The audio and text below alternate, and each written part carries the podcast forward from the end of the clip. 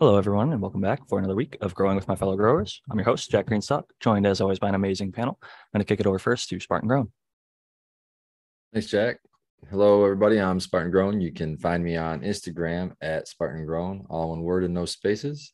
Otherwise, uh, you can shoot me an email at spartangrown at gmail.com. And uh, I'm an organic or synthetic cannabis farmer here in Michigan. So I can help you with any of those questions.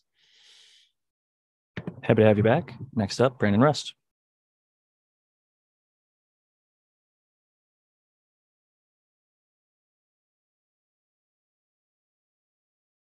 Brandon, you're muted if you're talking. I thought my headphones were bugging out. Brandon, are you with us? Oh, sorry. I was muted. Uh, yeah, th- uh, it's always uh, great to be here with you guys. Uh, nerd out on weed stuff. Um, you got anybody who's listening, they can follow me on Instagram at rust.brandon and see kind of what I'm up to, what what I got going on. And then you can also check out my company, Bokashi Earthworks for humate fertilizers, microbes, soil, all kinds of good stuff at bokashiearthworks.com. Happy to have you back up. Next up, we've got Dr. MJ. Hey guys, it is I am I'm sorry, I am Dr. MJ Coco from cocoforcannabis.com. I've been uh, recording my my video uh, narration, so I'm getting a little bit like twisted around in my scripts. But anyways, I have a video coming up. Like I said last week, I'm gonna make my big sort of uh, on camera debut in this upcoming video I'm working on on the science of horticultural LEDs. So I'm pretty sure that's coming out this week, like before next week's show, possibly on Wednesday, possibly on Saturday. So be sure you're subscribed to my YouTube channel to check that out. And I'm looking forward to the show. So yeah. Looking forward to that. I know a lot of people will be excited to put a uh, you know face with the name and I know that a lot of people get a little bit closer connection. Interestingly enough, as soon as you reveal yourself, I feel like a lot of people really uh, start reaching out, like, "Hey, man, it's really nice to see what you actually look like." Hopefully, hopefully it's not the opposite. Everybody's like, "Oh, now I'm leaving." I used to like that guy, but now I know what he looks like. Oh my god! Having met you, I don't think you'll get that reaction. so, Thanks. with that said, we've got uh, next up, I believe. Um, did I pass it to Matthew Gates yet? No, you did not. Matthew Gates. Yeah, that's very that's very enticing and exciting, and um, uh, also a really great subject, right? Like something everyone who's interested in such a thing would want to see. So I'm I'm excited. That was a smart move. I also have a video coming out. My name is Matthew Gates. I'm an integrated pest management specialist. You can check me out professionally. Contact me at zenthanol.com. I have social media at SyncAngel on Twitter and on Instagram. Um, but I'm I'm heavily researching powdery mildew right now, um, getting all my facts straight. Uh, you know, honing myself, um, updating the information that I had um, about it, because I'm going to have a video on the Future Cannabis Project on their FCP02 channel, where I go over its biology, how it got to how it is, uh, resistance genes, um, different treatments, both preventative and curative, that you'd be interested in. So check that out. That'll be coming out on the 25th on the FCP02 channel. So I'll be live streaming it. So if you have any questions, should be there. Good stuff. And speaking of questions, make sure you click on over to the live chat and start to tag at Cheap Home Grow with your questions if you haven't already. Uh, tonight's going to be a chat Q and A and second hour. Uh, if anybody has to leave, which I think uh, a few panelists may, then we're going to open it up to some of the listeners to jump on and show off their garden and maybe ask a question on video. But last and certainly not least, on the panel with us right now, the American one. Hello, Jack panel and everyone in chat. I am the American one on the YouTube and the American one underscore with underscore A Keens on the IG. And yeah, if you want to get in touch with me, hit me up on the IG. And yeah, it's good to be here and I'm looking forward to tonight.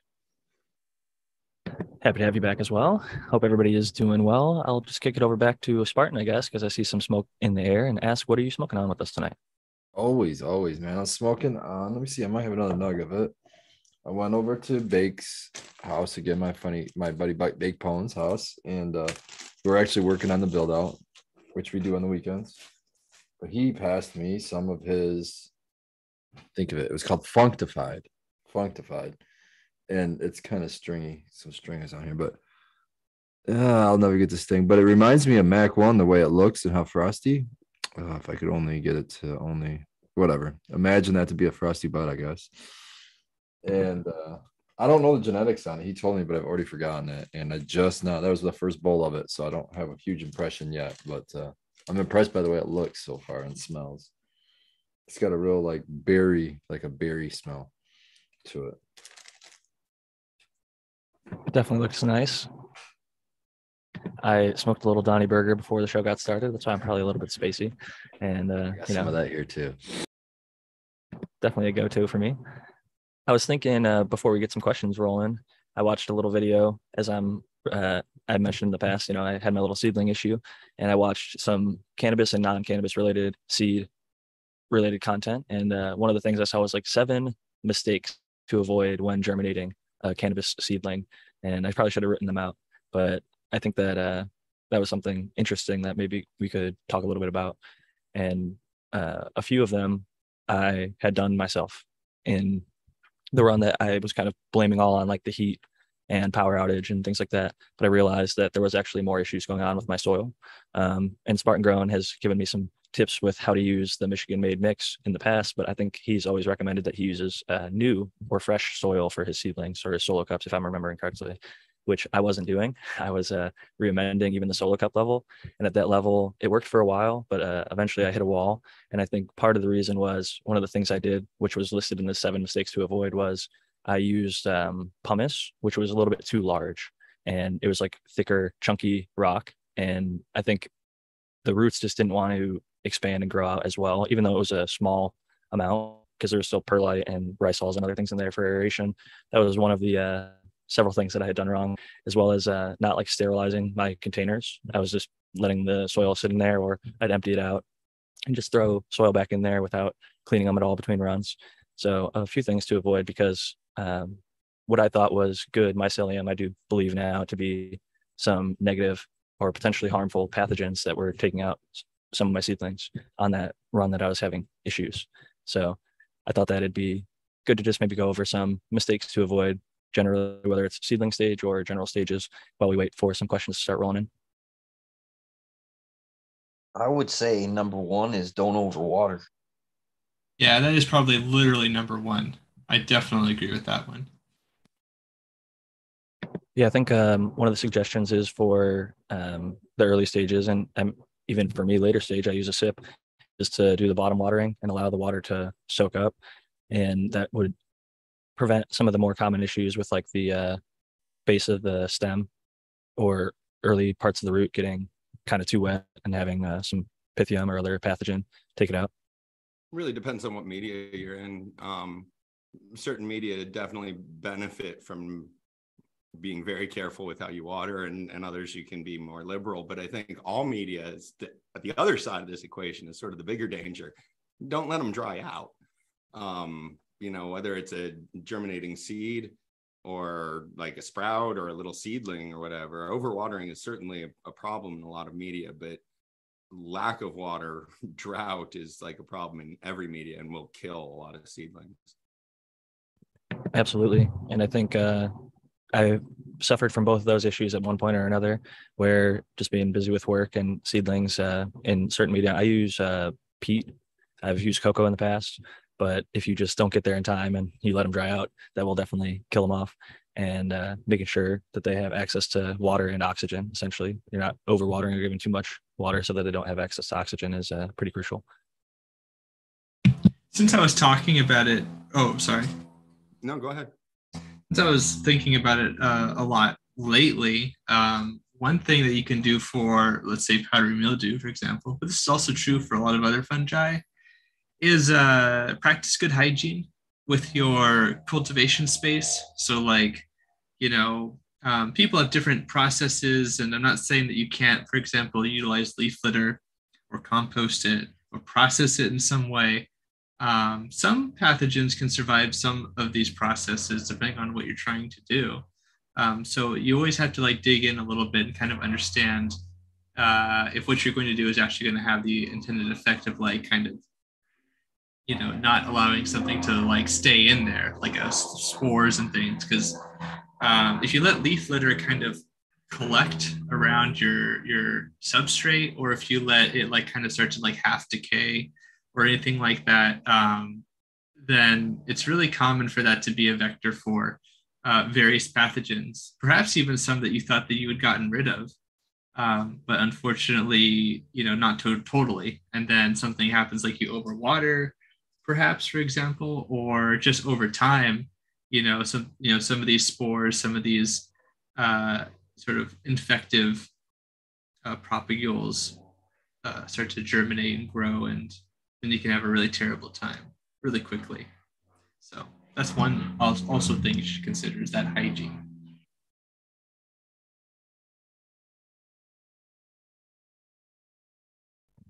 Yeah, certainly. I think um, temperature is important to keep in in mind for seedlings, probably more than keeping your your humidity adjusted. But letting they get too dry can be really bad for them too. Um, so that aspect of climate, I see a lot of growers in coco in particular um, have problems with sort of trying to amp up fertilization too quickly. Um, and the problem there is the little baby plants aren't prepared to deal with sort of that salty water. So other issues there. That that can also be an issue with sort of not flushing out your media well enough, or you know using um, a, any kind of pre-amended or pre-fertilized substrate. I agree. I think the number one thing, and like I put under the heading over loving. You're over loving your seedlings, man. You're over loving the whole and overthinking the whole process of um, popping a seed, you know, of germinating a seed. I understand because these seeds are extremely expensive when you're considering, you know, even ten dollars a seed is kind of cheap nowadays for some reason.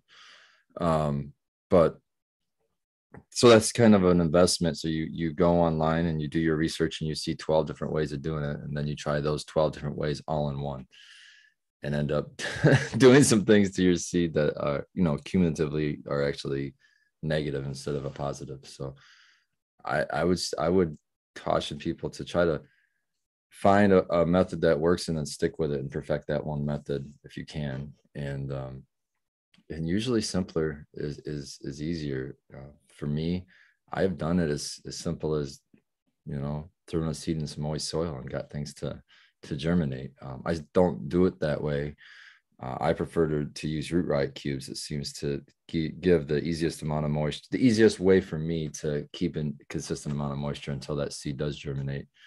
And then I just plant that directly in my regular moist soil and away we go. But, um, and that's generally what I advise people. That's generally the same advice I give people because that's what I do. And that's what I figured out for the best is for me. But um, if people come back to me and say I've tried that and I ran into this this problem or that problem, then I try to do the micro adjustments to make it work. But that's generally the process that, that I suggest. So my issue is uh, because I started making seeds, I have thousands of them, and they're so cheap and freely available to me that I just kind of let my veg area go to shit. In part, doing like stress testing, and like uh, secondly, just like Matthew was saying uh, earlier, taking care of your grow environment. Like I just wasn't as well as I should be, like just the general cleaning between each run, things like that. Like not only were the pots like a little bit dirty, but like the uh, veg area was just not as sanitary as it could be, and everything was sort of getting the most amount of neglect possible.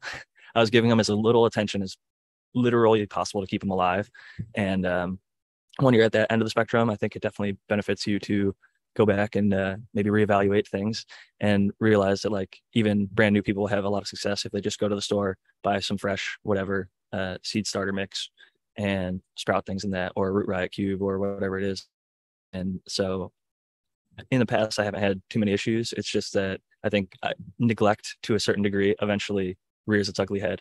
And so i had to get to the point where um, like you suggest starting with the fresh soil the seed starter mix that i got because i am going into a peat based medium is uh, peat start, but it's basically just peat, dolomite, and a little bit of perlite, and it's really finely ground. Essentially, it's like a lot um, more finely screened so that it's easier for the roots essentially to work into it.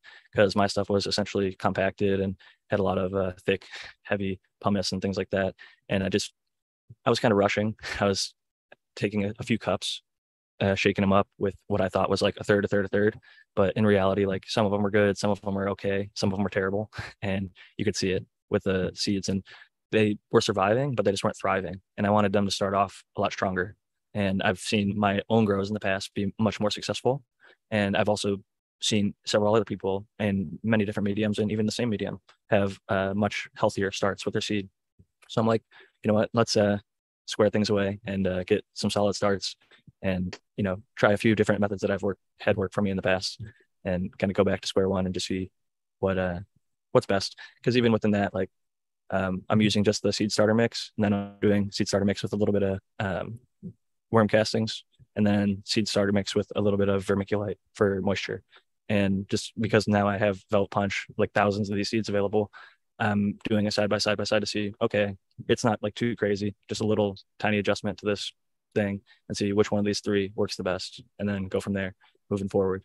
But um, I have liked the root riots in the past, but the, I guess, um, cost of them over time, they're not super expensive, but I just hate rebuying them. Um, but there's the issue of I guess rebuying seed starter mix when you could probably make that yourself by just getting you know the ingredients yourself and uh you know running them through Like a screens. solution, a solution for that, Jack. Um, they make this for the greenhouse industry, and Dr. Coco probably is aware of this too. Is these these blocks? It looks almost like a. Uh, let me see. It was almost as like an ice tray. If you took the outside edges off an ice tray and you had a handle in the top, and it fits into a tray like a seedling tray, and you just throw a bunch of fucking of your regular mix in there, like M3, whatever. Throw it all in there, and you compress it into the blocks and then when you pull the handle up, they're already in blocks, and those are your own blocks, and you can use those to start your seeds. And use your own soil, and you buy that Yeah, thing yeah. one time. I forget what the hell it's called, but They're like soil Yeah, block little- makers. I mean, seed starter bricks. There's all sorts of different products to make your own little seed pellets, for sure. That's probably what I would move towards moving forward because I do like making my own soil and, and going through the process of just like re-amending things if I can. Yeah, I just don't have like the volume. I mean, I just do Jiffy pellets. Be, I mean, which are cheaper than like the rapid rooters and riot root riots. those are nice. I used that's what I started using. I, I use those for a lot, and Yeah. I still use those for vegetables too. So, Because Yeah, aren't those they're, they're cheap? cheap and easy and you know if i was doing it at any kind of scale i could imagine like making my own little uh seed starters but i think you kind of have to be doing a lot of seeds in order to justify you know investing in that kind of the equipment and that's part of the equipment those Jiffy pucks are really nice too. That Dr. Coco was talking about because they come dehydrated in just little pucks. So storage wise, you could if you got them like I, I honestly I'll go at the end of about this time of year. You go to your local uh, grocery store that has a garden section. Go down those aisles and you can get them on clearance for like next to nothing. Like I think I paid two dollars for fifty of them, yeah exactly and, little and they store because they're small. Yeah, it's not like they're gonna go and bad. you can get the little jiffy windowsill greenhouses that come with like 24 of them Oh yeah, and yep. your little like germination little like mini um, humidity essentially. dome, which is yeah it's cool so i mean and that's like 399 or something like 299 i mean and you get like 24 jiffy pellets and a little like humidity dome I'm all for the going to like the regular garden center and not the hydro store because like one shopping local, but two you get mostly the same stuff for a lot cheaper prices. Which yeah I mean that's a win for the cheap home grow audience out there. That's where I got my seed starter mix. It wasn't at a hydro store. I called and looked around. My local garden center shut down during the pandemic, so I had to find a new one. And funny enough, like one of my neighbors actually worked at this one. I just bumped into him when I was over there. But it's uh nice to be able to you know not spend a ton of money and get some good quality inputs that um, it makes more will sense. Work. we get so like lazy sometimes i think just ordering everything online especially if you get free delivery and stuff but that free delivery isn't really free. It's sort of getting marked into the prices and it's just more efficient sort of transportation infrastructure to bring things on trucks to stores and then have people show up at the stores and get them when you're when you're dealing with something like you know substrate in particular. Um so yeah, I think that especially the heavy stuff like pumice, like pumice yeah, stone is heavy I as mean, shit. Or the big bulky stuff, man. Like any kind of big bags of you know cubic yards, anything you're buying in cubic yards, you know, go someplace and buy it. I, I mean, getting that like ordering that online is almost always not cost effective.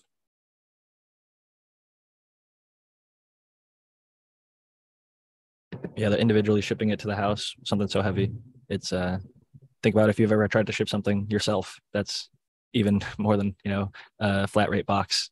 It starts to or get real something so small too like the like the little jiffy pellets that we're talking about you can pick them up at a garden center for like 2.99 but they're like probably going to cost you like 7.99 online and you're gonna be thinking like 7.99 is nothing but it's like three times as much twice as much as you would pay elsewhere just because the, And that stuff all adds up yeah over exactly. time. Yeah, so this and is what not the way with talking everything about, right? like Yep. what's that this is what you're talking about. What's on what I'm showing right now? The Jiffy pellets. Jiffy pellets. Yeah, yeah. I'm Yep, that's, at um, YouTube. That's yes, been those are uh, definitely jiffy pellets. those have been expanded. Yeah. So I think those are great if you have fresh seed. Like, so this is um these are seeds that I made myself and they were fresh. And this is the first time I tried these Jiffy pellets with that little dome. And they even sell them like at the dollar store. And once Yeah. they're I just dropped the seed in the hole. I made if the seed didn't drop in a little, I made the hole a little bit bigger. And I just, you know, had them, I wet them down until they were fully full like that. I dumped off the excess water and I put the dome on them. And I also broke up the top a little bit. But yeah, when I showed this the first time, someone had warned me that you want to cut off that netting around it uh, No, when you transplant it. But that's what, you know, you don't you have could. to. Uh, you, you absolutely have don't cut have to. the netting just dissolves Okay. to nothing. So Okay, Think about a smart pot, man. It'll grow through a the, the root will grow Yeah. through a smart pot. It's going to grow through that netting, no problem. The, Yeah, even the little baby will. roots will grow through that netting. Um, absolutely, guys. This is the like what gardeners have used for decades at this point. I really think the the root riots, which are also sort of a peat material, but it's been like glued together using some chemistry that I'm not totally familiar with. That was developed for DWC growers. That was those products were developed so that you could clone wet, right? in a, a seed in a rapid rooter and then put it into DWC. And people didn't want to use Jiffy pellets because Jiffy will disintegrate. So if you're going into DWC, I understand why you would use like those rapid rooter or root riots or whatever. If you're going into soil or coco or anything else, yeah, I think that that the peat pellets are cheaper and easier to work with, and like there's no advantages to the others. The reason I'm uh all game with those Jiffy pellets is because they're right. Well, I'm assuming they're sterile. Whereas when if you're reusing your dirt and you're making your own, unless you buy it fresh and new, you don't know if it's even if you buy it new, it could not be sterile because like the bags that you get from the garden center or even hydroponic store could have fungus gnats in them or or unknowns. So I learned my lesson with that one experience with those little white worms. That I like to start sterile and if if they're old and you want to watch, you can start them in the paper towel method. I mean, I've done that too. I've done everything. So anything I have done work, the paper, you know? paper towel works great, but we they eventually have to go into a medium, and my medium is where Right. they're getting stu- uh, struggling. And for a long Oh, time, okay. I felt like, oh, you know, I'll just hit them with a bunch of good microbes, and that'll work. And I tried a few different brands, so I'm not going to throw anybody under the bus. It was my soil and a whole bunch of other shit that I was doing wrong. It wasn't any one of these microbes problems, but I do think it's a proof that it's not just hey you can throw good microbes at it and it's going to solve all of your problems you still need to have the proper ratios of aeration to medium to you know nutrients and uh, it's, it's all got to be balanced. So in, in a lot of cases i think in, in germination stage especially first 48 hours um you know less is more. Right, The that practically solution inert. to, to most problems there is using fewer products not not using more products. It's it, you want like basically as plain of water as you can get.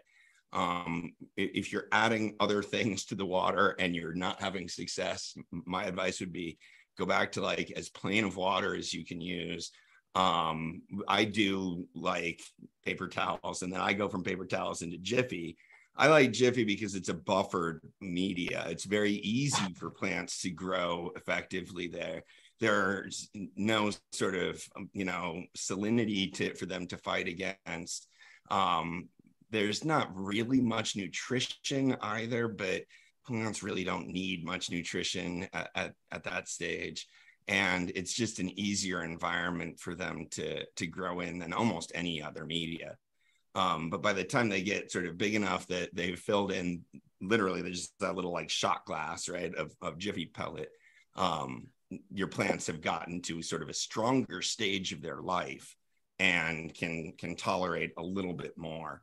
But you know that's also something that i think is one of the biggest mistakes in in early stages like this which is shocking the the the seedling as you're like putting it from one media into the next media where the next media might be significantly different from the last one um different in a lot of different ways even different temperature can can sort of screw up a plant That's a good point. Roy Duggan says, I tried seeds in living soil. Now I use peat moss, coco, and vermicompost. And I think uh, some of the like the living soils, like the stuff that's in my flower area, which I think the plant is perfectly happy in, is probably just a little bit too maybe active for my seedlings. Um, but there's also maybe just a amount of negative bacteria and other things that it wasn't working out for. Um, we do have a question finally from the chat. The everybody's just kind of been cheers in, saying hello, and all that good stuff. But um, we got a question from Green Belly Farmsmith who says cheap home grow indoor versus outdoor versus greenhouse, which is a topic that we talked about long, long ago. It's been quite a while since we talked about it. And I said, Do you have any more like further insight, like questions or information about that? And they said advantages and disadvantages of each for cheap home grow. And I'm going to pass that first to Brandon because I think he's got a lot of experience with all the different avenues as of late. So, uh, Brandon, take it away. Yeah, best overall, hands down, is going to be mixed light. If you have the ability to decrease your abiotic stresses using natural sunlight, I haven't seen flower better indoor or outdoor. Um, and it's a combination of, you know, it's like keeping indoor parameters, keeping those temperatures, those humidity ranges in VPD, and then also, you know, having the ability to keep the light uh, intense enough, uh, even when it's a cloudy day or it's not that, you know, the season. But uh, definitely the greenhouse can be a little more difficult than the indoor because it has more heating requirements in the winter if you're in the cold, like where I'm at. Uh, and then in, and it's uh, more difficult to keep cool in the really hot seasons. But when you get into those, uh, your spring and your fall uh, greenhouse harvests, mixed light, those are the fucking bomb diggity dankness because it's like per, it's like easier to control your environment in greenhouses. Now, obviously, indoor you can be pretty consistent, but I just don't think anything can really beat that sunlight. You know what I mean? And then outdoors difficult. Outdoors, like you know, when they talk about good years for wine, they're talking about that area where that particular varietal grew you know, had a good season, which means the temperature, the humidity, the stress load on that plant. Maybe, you know, it had good VPD that year, you know, and it, it added to the calcium uptake of that plant. Um, so I think that there's a lot more contingencies to deal with. Uh, there's a lot more abiotic and biotic stress factors when dealing with outdoor. Um, and so it's, you know, all of them kind of have different you know advantages. I feel like natural outdoor uh, grown completely in sunlight can sometimes have a more robust flavor profile. Uh, but then again i guess it all comes down to cultivation skill level genetics um, but it, for me personally i think some of the best weed that i've ever grown was mixed light. But i mean we we do a freaking amazing indoor as well so i mean you know, I had a conversation with somebody recently, um, and it was it's it's sort of a point that I I think that I beleaguer a lot because it matters to me when people make those points. Um, like with the sun, uh, because these people were saying that um, you know there's no reason to not grow under the sun. And my contention is that there's tons of reasons one would not want to grow under the sun, and of course, my bias my occupational hazard is that pests are the first thing that come to my mind. The really, really terrible ones that are difficult to deal with. And you know, the response I get from a lot of people oftentimes is just, it's like when somebody says that they make a problem in a movie, they're oh, we'll edit in post, no problem. Oh, we'll just uh, living soil, we'll just uh, organic grow, and it'll be fine. And it's like, I don't know, like what has not always been my experience. That just because you grow something in soil or grow something in a certain way that you don't get uh, pest problems, things like that. But um, I don't know. Is there a is there some sort of a quality that makes sun better, um, or is it just like an ineffable sentimentality that we have? That's my question. I, I know it's a if hot I had take. to speculate, I would say it's a combination of a lot of things. There's like there is some amounts of UV, and maybe it's in the right ratio. Like uh, none of the lights are really replicating the sun, and I don't think that we're ever really going to be at that point. And then I also think there's the weather factors, like Brandon's talking about. Even with heating a greenhouse and doing everything, there's the fluctuations that happen with like being in nature, like in a greenhouse, even as controlled as you can get it. I think that the plant realizes like, oh, I'm more in like a natural setting because as much as you think that the greenhouse is all 78 degrees or whatever, uh, oh, no. Closest to the one side, it's going to be a little bit colder. Yep. Uh, closest to the center, it's going to be a little bit hotter.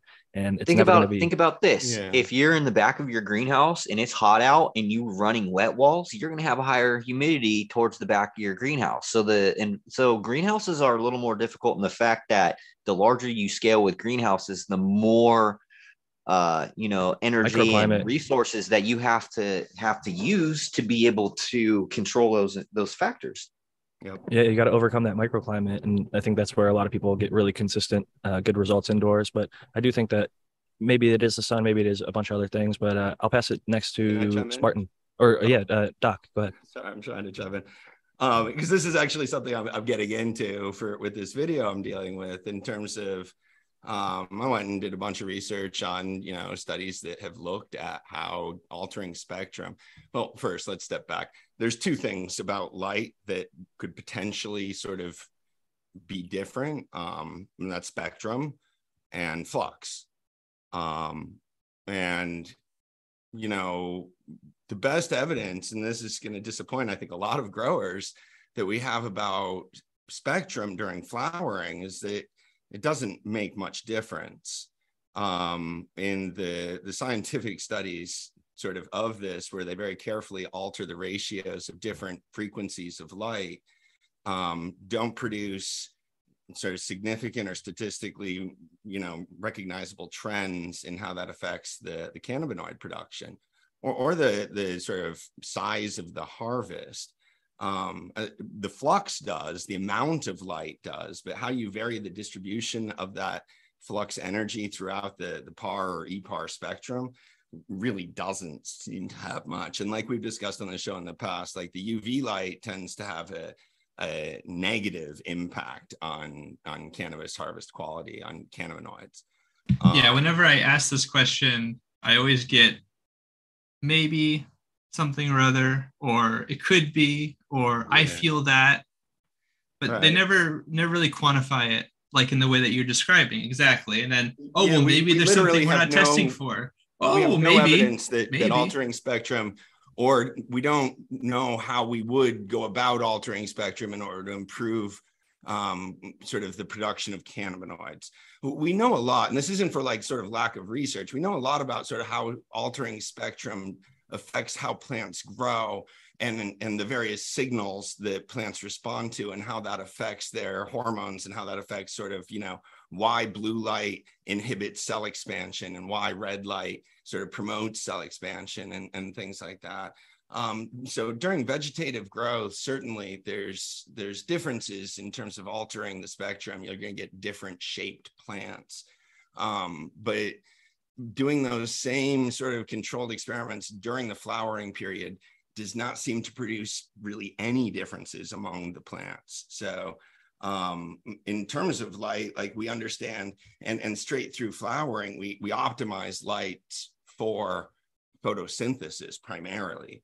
Um, and, you know, the, the increase in red light that, uh, you know, a lot of sort of grow light manufacturers suggest um, or that even sort of horticultural scientists would suggest is because red light's really efficient to make and red light's really efficient for photosynthesis but it's it's not sort of a result of uh, like an improvement in the finished quality. Um, so anyways i've just been reading a lot about sort of that specific research so i wanted to chime in on those thoughts. I think that's great to mention um, the morphological thing in veg is interesting because, like you said, blue will make a plant kind of squattier. The cell gets compressed. The plants are shorter and stouter, Yeah. and the red will make it a little bit lankier versus like a broad spectrum or any of the other spectrums combined will make kind of a standard growth plant. And there's a group in uh, Michigan called Cell, the Controlled Experiment Lighting Lab, who does exactly what you're talking about with all sorts of different plants, where they give it like just purple, just red, just green, just yellow, combinations of all of them, uh, different levels. And what they kind of found is exactly what you're describing is um, throughout flower, no matter what ratio you give them, it's like more they found uh, dictated by how much actual PAR or PPFD was hitting the canopy, Right. uh, depending on the specific plant. So, but I, I do some think of those studies showed that like monochromatic light, if you just use like you know 690 nanometer red light, um, you're you're only going to activate photosystem one, and you're not going to get very good growth. So it, it's not sort of like anything goes. Um, that's why they used to make blurples with both red and blue to activate both photosystems one and two and make sure sort of you're triggering as much photosynthesis as you can. Um, anyways, I get into a lot of this. stuff, Wait, so, isn't um, it isn't photosystem two the light dependent where the light dependent reactions and then photosystem one is uh non-light dependent reactions? Um, no, both photosystems are light dependent. Um, hence the term photo. They use different sort of varieties of chlorophyll. So they interact with different wavelengths of light or primarily with different wavelengths of light. Are you talking about the different phytochrome receptors in photosystem two? Because I think if I'm if I'm not There's mistaken, a lot of phytochrome receptors. Yeah, I, would have to look back at my notes in terms of what the dominant ones in each system are. But photosystem one reacts primarily with longer wavelength light, and photosystem two reacts primarily with shorter wavelength light, like blue And light. fun fact: photosystem two uh, evolved before photosystem one, even though we kind of figured So out. we, we we numbered them backwards. It's Yeah, we numbered them backwards. because they, they were discovered. That's the, the they were numbered by their discovery. the way of that they were- course. Um, but I, I, I mean, man, I was just reading my biochem book not too long ago, and I could have sworn that photosystem one doesn't have any light dependency. Brandon, think about the Yeah, term that's why it's photo. called a photo system. Like the photo Photo part system. of that is the Mm-mm. light. No, that's, I mean, it, it here. Uh, let me see if I can pull it up here. I have my biochem book right here. just relying on my basic understanding of the human language. Yeah, well, scientists do some funky things with verbiage sometimes. Oh, this is don't. I, oh, uh, but I can't think of a, an example off the top of my head. Oh well, here's one. Um, I'm trying to Doc- figure Doc out. The, the dark it. cycle, which is the, The dark cycle, cycle, is is certainly a weird thing. Photo we've done with period. la- language. Yeah, photo period or skoto period. skoto right? Well, while Brandon's looking that up, I'll jump in on this topic myself. I think there is absolutely a difference with outdoor. Sometimes it ties into what Brandon says when uh, all the conditions I'll say are right because I still feel that it's also stressors. I think it's also stressors outside that the plant is not subjected to inside to why it may express differently outside and have different Yeah. terpene expressions. So I don't want to say all positives, but I mean it has a positive result. Um, but it's more of a crapshoot on the outdoors. Absolutely, when we're talking about which is better when considering for cheap home grow, absolutely outdoors is going to be better on those years, on those years where everything seems to fall into place. I know that's pretty hard to beat. Outdoors with no greenhouse, it's hard to beat when you're talking about price per pound per Totally per quality per quality or whatever but um indoor is more like um instead of playing the stock market like outdoor might be playing the stock market where indoor is more like uh, putting your money in the savings account where you get a you know a pretty consistent return uh something that you can kind of plan on as long as you can hold a consistent environment in indoor which we're that's a big assumption too but i'm assuming that but you're going to have a consistent cost to do that as well where they, that you don't have outdoor. So it's one of those balancing acts. It's like do i want consistency or do i want to play the stock market and Well, it's Literal it's kind of inflation with energy, like your costs go up. And Yeah. So that like savings account reference is actually kind of relevant because you're you might have thought your electric cost was going to be flatline across your growing experience, but then when it goes up doubles or triples, like in some people's cases in the past few years, that really changes the cost for you to cultivate indoor, and it might make the greenhouse or outdoor option more viable. But like you're saying, that's in your best years. On your worst years, you might get nothing because Yeah. it Oh, might absolutely. rain, hail, Absolutely. kill everything you got. But so At the same time, it is the time, gamble. yeah, at the same time, it becomes less and less a gamble as you grow the same strains outdoor every year, and you can start selecting for those strains that do well in your in your you know micro system, microclimate, whatever you want Well, to call it. if your climate is consistent, Acceptable. One year the next. Yeah, I mean, Well, I mean, I get- challenge, right?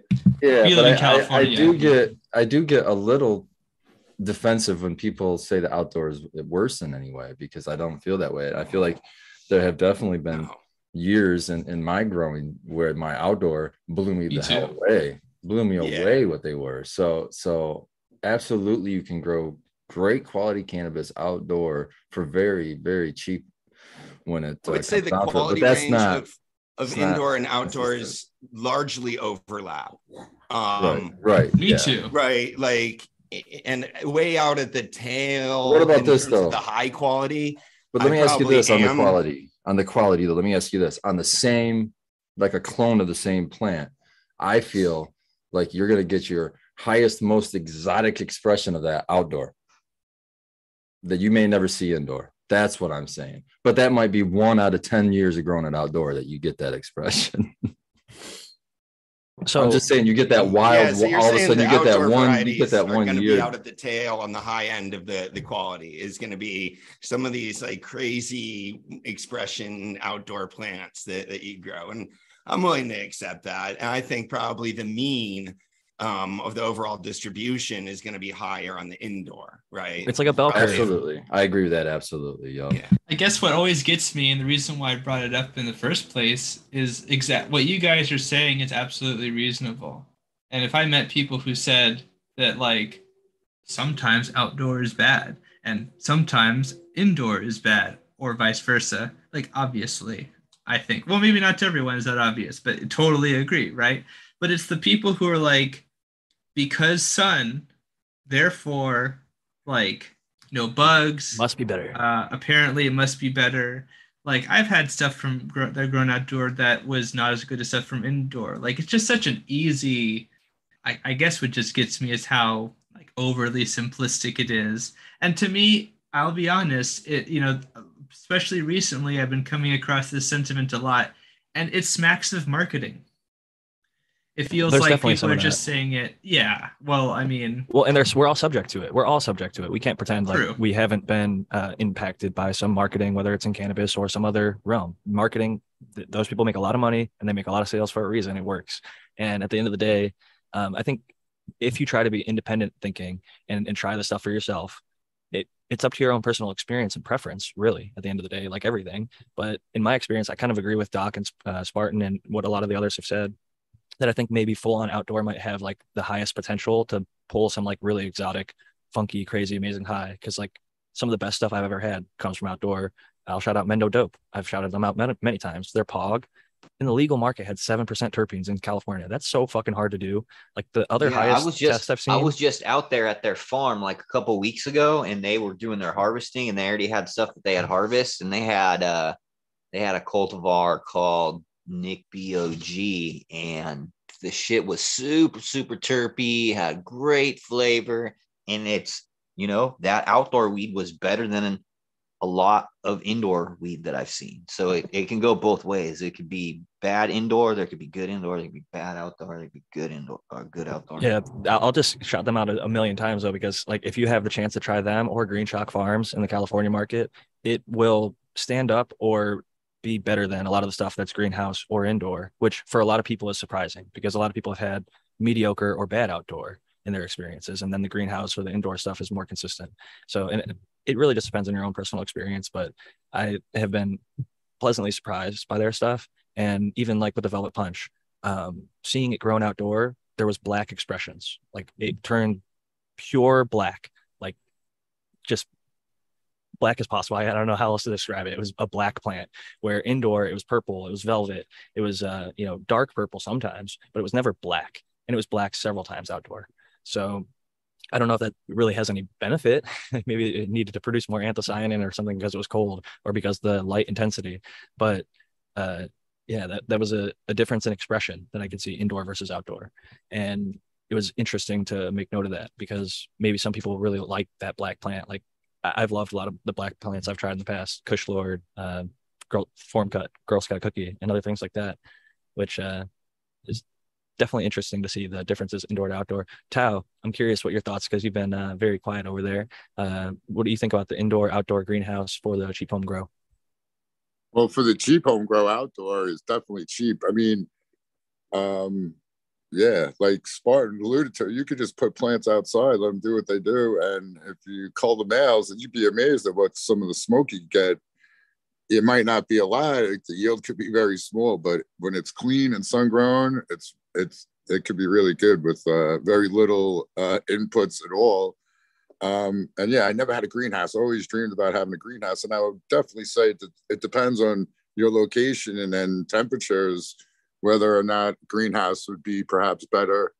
Um, I always dreamed of having light dep. I, I would love to do light dep because you have a little more control. You can get things done quicker. Um, but yeah, then again, if you're going with cheap on the home grow, then that's a cost for sure. Um, but yeah, you, you could be successful in every which way. So I would say do it all. Why why limit? I think it's funny to think that a lot of people out here in California who have solar are technically using like sun grown, but they're indoor because they're solar powered. They're using the sun's energy to grow their plants with like LEDs or whatever. So technically, all the power is coming from the sun, but it's not the light from the sun. Uh, but it, with that definition, I guess technically everything is sun grown because like even like yeah. fossil fuels and coals, like going all the way back, uh, it all started from the sun. right. Nuclear energy is probably not solar. That's true. it's a little it's a mini, mini sun, sun, though. It's a little embryonic sun. No, it's essentially their baby the, harnessing. I wanted I love our chat because they they keep us honest and they cover all the bases for us and they make this a better show. And here's a great example. Magnum Opus, I think, brings up an excellent thing that we haven't brought up yet here about this comparison is that how quick of a turnaround indoor has. So it really does shine there too. And let me read the comment because I thought it was great. He said, uh, he or she said, I had a debate with a grower.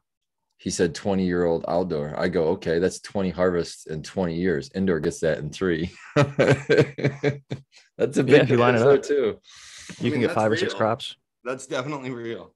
Well, and I think that really helps breeders. Um, that's why I think we've seen such an explosion. We talked last week about our first and uh, favorite landrace and things like that. But most of us were like, "Hey, we're not growing landrace anymore," and it's like, why is that? Well, it's because you've got a bunch of people that their whole life is dedicated to just maybe maybe they have a job or whatever, but uh, a lot of these people have spent the last several decades just picking their favorite plants, crossing them together, and taking only the best one, generation after generation, year after year, doing one, two, three, maybe five, you know, however many. They might do a seed run every single crop for all five crops every single year. And like Spartan was saying, an outdoor breeder it would take them 20 years to get 20 crops, unless they're doing light dep. But indoor, you can get that in, you know, four. So the amount of progress that you can make and genetic change that you can have happening on the indoor and even like me doing like small scale stuff like you doesn't have to be a massive plant like some people only pollinate one branch or they'll do a plant like a one gallon pot and you can get a few hundred or dozen seeds or whatever it is that helps you search through another genetic line so it's really been amazing to see how much things have really changed and uh, i'm thankful that magnum opus made that comment and uh, it's very insightful. I'm glad that they brought that up. With greenhouse though you have the option to get several crops per year especially if you're in a place like southern california where the weather is pretty good all year round. Um, you could use very little power and hopefully they make it legal because i think 67% of the state is still ban- banning outdoor cultivation for uh, home growers and even for like commercial cultivation. So only like one out of three counties or cities actually permitted cannabis to be cultivated here which like we're talking about you know our California's grid a few months ago or whatever when it was. Um, I think it would definitely be a good thing to get more people using more power from the sun, uh, sun growing or greenhouse growing. to, you know, place less demand on the grid, especially from the commercial market. I've heard Canada, they saw a pretty huge spike in electrical use once they legalized uh, cannabis. Should probably pull a, a reference or source or whatever, but I'm pretty confident that that was the case since Canada has legalized that they've noticed all the regions essentially that are having uh, cultivation happen. It takes power, right? So they're noticing more power draw, which has to be accounted for. Yeah, like because because the other thing, um, you know, is that like whenever I make a a criticism, like you brought up very eloquently, and several other people did too in the comments as well. Um, you can't necessarily grow outdoor, like in some places. For me, it's the pests that come to mind. Some places just not feasible or tenable, not practicable, right? Not economically. Um, but at the same time, you know, some places like Ontario or something, or like where it's very cold for a lot of the time. Like, so what you're saying, like people say, well, like for example, I got this blustery remark recently. Uh, hey, I didn't say it would be easy. Uh, maybe you just can't grow in certain places, or maybe you're not good enough, or maybe they always put it on the grower. Like, and again, just didn't try hard enough. You just didn't try hard enough, or you just don't deserve to, I guess or something. And I think there's room for criticism about like what's worth it, I suppose. But like for a lot of people, it starts to get into the like, well, let's just melt down the Eiffel Tower for scrap because that's its functional utility maxima, and not as like an art or cultural uh, reference. You know what I mean? It just is almost like if you really had if you really felt that way about this, then you would be doing other things in your life differently, probably that you are not. Well, it's like there's Um, a reason that Antarctica isn't our largest ag- like agricultural producer. Yeah. Like California and Mexico produce a lot of our food crops, right? Because they have a lot of sunlight and they have a lot of good Right. weather to to do so. But yeah, you can make a greenhouse work in uh, you know, Mars, wherever perhaps. if if you put They enough grow effort. vegetables. They grow vegetables at the Antarctic Research Station. They Yes, do they do. hydroponically, by the way. Um, but yeah, they they grow vegetables down there with artificial lighting, uh, hydroponically, and so you could just like we would have to grow cannabis down there. But And it's got a purpose because The they want to cooling feed. is awesome there. The cooling, Essentially- you don't have to worry about drying shit. I mean, it's all fucking perfect. I feel like it's a proof It's of fresh concept. frozen. instant freeze dryer right out the door. Well, it's like a proof of concept, right? To show that, like, okay, you can do this in Antarctica. So if we wanted to go to Mars and grow plants or something in a really desolate area where there's not good conditions, you can regulate things to make it so that you can grow there. But like I said, Right. we're not eating food from Antarctica. That's just for the people on the research station No, and more of a scientific proof. much. They they don't export much of their food. It's also that you know the scientists that overwinter there don't get like scurvy. Exactly. They need like literally some citrus so that it's not like they're on a boat in the middle of the ocean with no citrus available. And we have heard the uh, ramifications of things like that if you're a history buff at all. But back on the cannabis front, we have a, uh question for Matthew coming from Martink420. They say at Zenthonol, we've got millions of whitefly this side of the pond. Never seen anything like it. Can't take a breath outside without inhaling 20. How do I keep these bastards out of my rooms? I mentioned um, in the comments that uh, you could try, you know, my my favorite screens or something like that. I don't know the setup exactly, um, unless you just said it and I didn't hear it. No, he didn't make a necessarily a, a comment on it. I think that it was just more of a general question, and it almost reminds Yeah. me of what are called Canadian soldiers in Ohio on the lake uh, during a certain time of year. They just swarm, and there's like literally millions of them everywhere, and they just like die on your car. And uh, somebody's actually making them into fertilizer now, but they're I'm Curious, Matthew, scourge are they uh, are they flammable? uh, well, anything is with enough of a temperature increase. Oh, I'm getting ideas already. So uh, the boring Um, company makes a not a flamethrower. It's really a roofing torch, but essentially it's a flamethrower. hey, you could. Uh, so I won't get into that. So, um, uh, yeah, so you could do a few different things. I feel like, like in, in ornamental horticulture and other sorts of things where whitefly is super prevalent, or in vegetables, it's also really common for people to uh, get whitefly because they kind of eke in from like weeds or surrounding plants around your place. If it's like if it's like a home grow and it's in your room, but the word rooms, I'm just assuming it's like a somebody's house or something. Um, you know, they come in on cuttings a lot. Uh, so if you control some weeds, if you look around your yard, if you have something like a yard or Um, if you have like a place where there's plants that are not your own growing next to your door, for example, you know, things like that. Um, you know, kind of be cognizant of that. It's super common to get whitefly from like, I was just walking a little while ago um, and I found some whitefly making little wax spirals on a um, bird of paradise. And they're super common on hibiscus. And, uh, you know, like uh, silverleaf whitefly is on all kinds of plants too.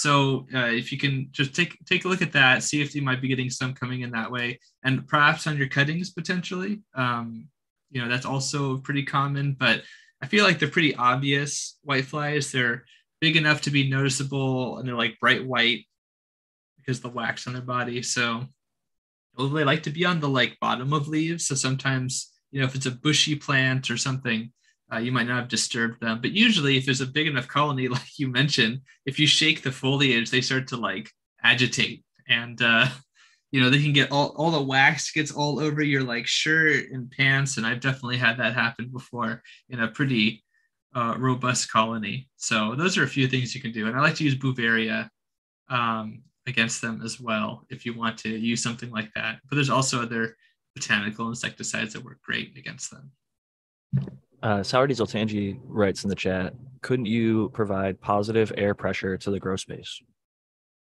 Absolutely, and they're not very strong flyers. So, like for something like whitefly, I think that's um, you know particularly true. But at the same time, if it's getting that close into your room, you know, my assumption would be that it would be on like a cutting or a person's clothing, maybe, or like a piece of equipment, maybe. Um, but it might be like you know, uh, sort of um, I've seen them kind of like they can get they can like go a few meters or more without like uh sort of landing. So it's it's uh it's theoretically feasible that um but like Positive air coming pressure. out like that. Yeah. Positive pressure would be basically like a, a security measure. It's not going to do much to right. anybody that's already in the space. Like it might prevent more white flies from getting there, right? But it's not going to I mean, they're not. I mean, white flies in the room aren't going to even notice that. The, oh no, I, I was thinking like, um, sorry, I should have explained. Like in my mind, I was thinking of a situation where the room is positively pressured and like a uh, hallway or something like that, where like if there was like a whitefly on the floor or something, and you open the door, you know that gust of wind or that air pressure, like if it starts to fly, it might like be buffeted a bit. But like you say, um, I feel like that's pretty rare, and it would probably be the case that would be on something. Um, yeah, I mean, you're about to put it in. Yeah, I think positive air pressure is cool for, but it, I, I mean, my point here is just that it's going to protect your perimeter. It's not going to do much to anybody that's already on the inside. Um, it's oh, not definitely gonna, not. No, it's not going to prevent them from flying around or damaging your crop at, at that point and I just wanted to point out the, the main reason like home growers don't use positive pressure is to control smell.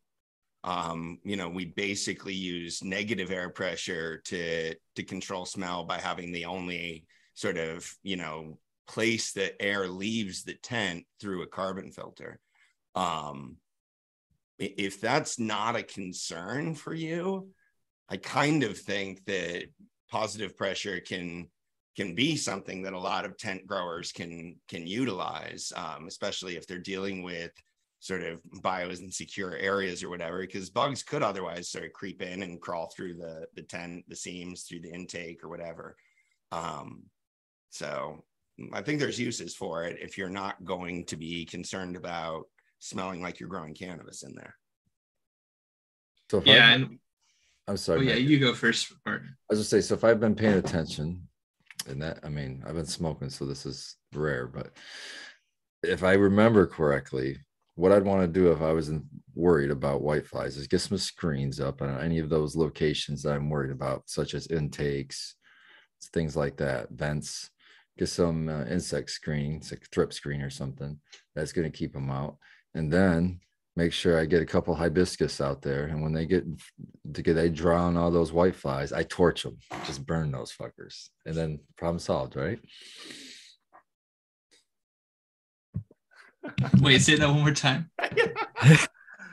So he's like he's, he's picking his. So if I had if I had the white flies, I want to get me some insect screen or like thrip screen, put them on all the intakes, things like that, ducting that I'm worried about them coming into my room. Maybe do the positive pressure to make sure they stay the fuck out. Get some hibiscus plants going, a couple hibiscus bush going, so that they all congregate on this hibiscus plant because you said they like them, and then just torch the fuck out of those bushes and just watch them burn in hell. yeah, I mean that's uh that's an aggressive trap crop um, strategy. Uh, very um, very five rounds rapid of you. Very good. I um I don't know if it's economical, but it's certainly um uh well, I mean, you hopefully could get some a hibiscus. biochar out Throwing of the kitchen so- sink at it. Yeah, and you get some biochar out of it. Exactly. That, that makes some, I didn't even think about that. You could process that that uh burnt up plant as some biochar and some nice fertilizer. Put that into your Speaking of biochar, you guys want to hear something crazy? Yes. dude. Let's hear it. I okay, so I had a conversation with uh, somebody who works with a university in Oregon, and he created this carbon sequestration to- technology called. It's basically called trench composting, and he's basic. He's they're able to take biomass, waste biomass, and turn it into lignite within three months to a year using this process, which coalification and mineralization of organic matter, ta- you know, typically takes you know millions of years, And what's and the lignite? figured out what's huh? the mineral con- what's the mineral content of lin- I'm not familiar with lignite. lignite. It it it it, it depends on what the starting parent material Oh, so was, what type of organic matter it came from. That'll determine uh how much things like iron, manganese, But it's a carbon heavy still. yeah it's a carbon it's basically um you know lignites and coal the equivalent of mineralized carbon. So if you were to like have quartz right that would be like silica. But this is a crystalline structure of carbon. And so you know you can think of diamond as the final one. You know once there's it's just pure carbon uh you know lignite has oxygen and hydrogen in it but with this type of composting style they uh, they cover up they dig out these trenches. They can make it completely bare and they make sure that the the biomass doesn't come in contact with any uh, soils because the soil will will cause you know oxidation and reduction. And anyway they make it so that way no water gets to them and what happens is it pulls out it pulls out all of the mineral elements in the water the hydrogen and the oxygen from gas and that goes and uh and on the minerals and it gets absorbed into the sidewalls of the trenches. And so like in between your trenches you could have crops. And so all the mineral nutrition is getting pulled from in these trenches and then it mineralizes long like all of that biomass into this lignite i have these i uh, they sent me over um a like a like a whole like paper it's like a 64 page paper that shows how they do the processes and stuff but the end result is essentially uh lignite Uh, I'll say this: if they're effective at actually reducing carbon from the atmosphere, they're X.com. Elon Musk has like a fifty million dollar award prize for whoever can reduce the most carbon from the atmosphere with a technology like that. And I think the problem with a lot of these technologies is, in theory, they might work great, and then when they actually put it into application, sometimes there's like Scalability. yeah, the, uh, there's a leak or something, and and I hope that it works. I really do, because there's other no things like no high, it, high they have suberin they have a they have a functional a functional model in southern oregon that that's been functional since i think like 2007 and so they've just improved like the soil they grow crops there too and they just keep filling up these trenches to make more like lignite in these trenches it's it's trippy i'll share i'll share the uh document in our chat I'd That like sounds it out. interesting. Yeah, I'm always for you know potential ways. I also saw one where they had a bunch of tanks uh, in China. They figured out a way to feed yeast. Oh, tanks in China, man. to, We don't want to get taken off of the. but it's it's a technology that's being used similar to like how you know some of the stuff that Brandon gets these microbe spores, they're basically made in giant vats at really complex labs to make sure that they're getting the purest, whatever the thing is. But they can essentially uh, three or four times, I think one was claiming eight times more efficient than growing corn, reduce uh, CO2 from the atmosphere. And it's one of those things, it needs more research and investment, but there's like a hundred of these technologies that claim that. And then one or two might actually be able to do it in the long run and be able to be scalable. So I hope for if if CO2 is the big thing that is our biggest problem in our atmosphere, then hopefully we have solutions moving forward. But I think uh, on a non-climate related issue, uh, getting back to the question at hand, I think that using the screens like Spartan was suggesting is probably going to be one of the lowest cost, most effective solutions. Um, whether it's like the entry to your home, um, they make these little magnet screens, like whether you have pets or just for people coming in and out. Every single time you go in or go out, it snaps shut right behind you. So this is a way to, To prevent. to be fair, Jack, I was just repeating Matthew. It was Matthew's suggestion. I know, and I, I always do too. But it's uh, something to keep in mind with that is you do maybe have to account for a little bit more. Uh, I think that it does maybe reduce airflow um, depending on the fineness of the mesh, like with greenhouses especially. Um, it would be something to consider depending on where you're at. Um, making sure that you have enough volume of air moving on your exhaust to be able to overcome the amount of like drag or whatever extra draw it would create. It's almost like running it through a carbon filter that fans are going to be working harder than they would be if there was no mesh there, essentially. So it's something to keep in mind that I popped in my brain that I figured was worth sharing. Um, but yeah, the, that CS CFM calculations are out there for your grow space, which is something that you can look through. And I'm with Doc that most places it's good to have negative pressure and carbon filter your air because even if you're in a legal environment, um, although cannabis prices are dropping dramatically most places, I think it's still good to have the privacy and not have everyone know your business of the fact that you're growing a beautiful, very odorous plant that people might be attracted to and want. So, uh, good suggestion there, Doc, and, and many others on the panel. Um, let me see. Has anybody not answered the or, or jumped in on the second part of the question? I guess where we're talking about the white flies. Brandon, do you have any suggestions here for our buddy? Um, who was it? Martink 420. White flies. So they're saying that they've got millions of them. They essentially can't even step outside without inhaling like 20 of them. How do they keep the bastards out of their rooms? Do you have any other suggestions that haven't maybe been mentioned yet? You could pr- you could try uh, spraying the area outside where they're usually at with uh, something like Beauveria bassiana. Or you could do, you know, maintenance, regular, you, you know, just do your regular integrated pest management maintenance. Here's a question: Is Beauveria bassiana harmful to humans? Like if it's inhaled, like could they go fog that in a neighborhood? When I was a kid, they used to drive around my neighborhood with some anti-mosquito something, and they would spray there it. Might be some conditions in which uh, somebody might have like an autoimmune condition or some type of um, you know illness where it it might have some adverse effect but the whole thing about those those types of funguses is that they're safe. They're safe around animals. They're safe around people for the most part. So uh, in in most Unless you're an cases- ant. well ants yeah, I, I agree I with think they're Brandon. safer than whatever was sprayed to control the mosquitoes in your neighborhood, Jack. So No, I know that's what I was gonna say. yeah, That- that that's the stuff was thing. very Yeah. toxic and nauseous. Like I would go outside and days later you'd play, you know, fall in the grass and you'd be itchy as shit. And uh, you always wonder what the fuck they were spraying. I lived in some places in Central America and southern Mexico where they would come through and spraying for mosquitoes too. And I'd be like, what the hell are they spraying? Like, I want to go the other way. Stay ahead of this truck coming behind us. So, yeah. crap. Yeah. So the crazy thing here in Michigan is, is they do that. They fly over with airplanes and, and they'll do the sprays.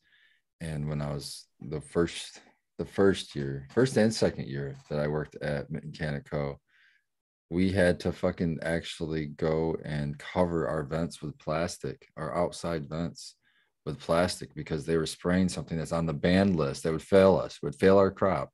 They were flying overhead and sprayed. And at that point, can't you sue them? Because in general I know, farming, pe- I know somebody who's currently doing such a thing. Yes, in Oh. fact. Well, yeah. and uh, it is luck. working out for them because their workers were. Um, well, I won't say too much about it, but uh, let's just put it this way: um, uh, you know, follow the follow your own rules, or it's going to be very bad for you. Let's put it that way.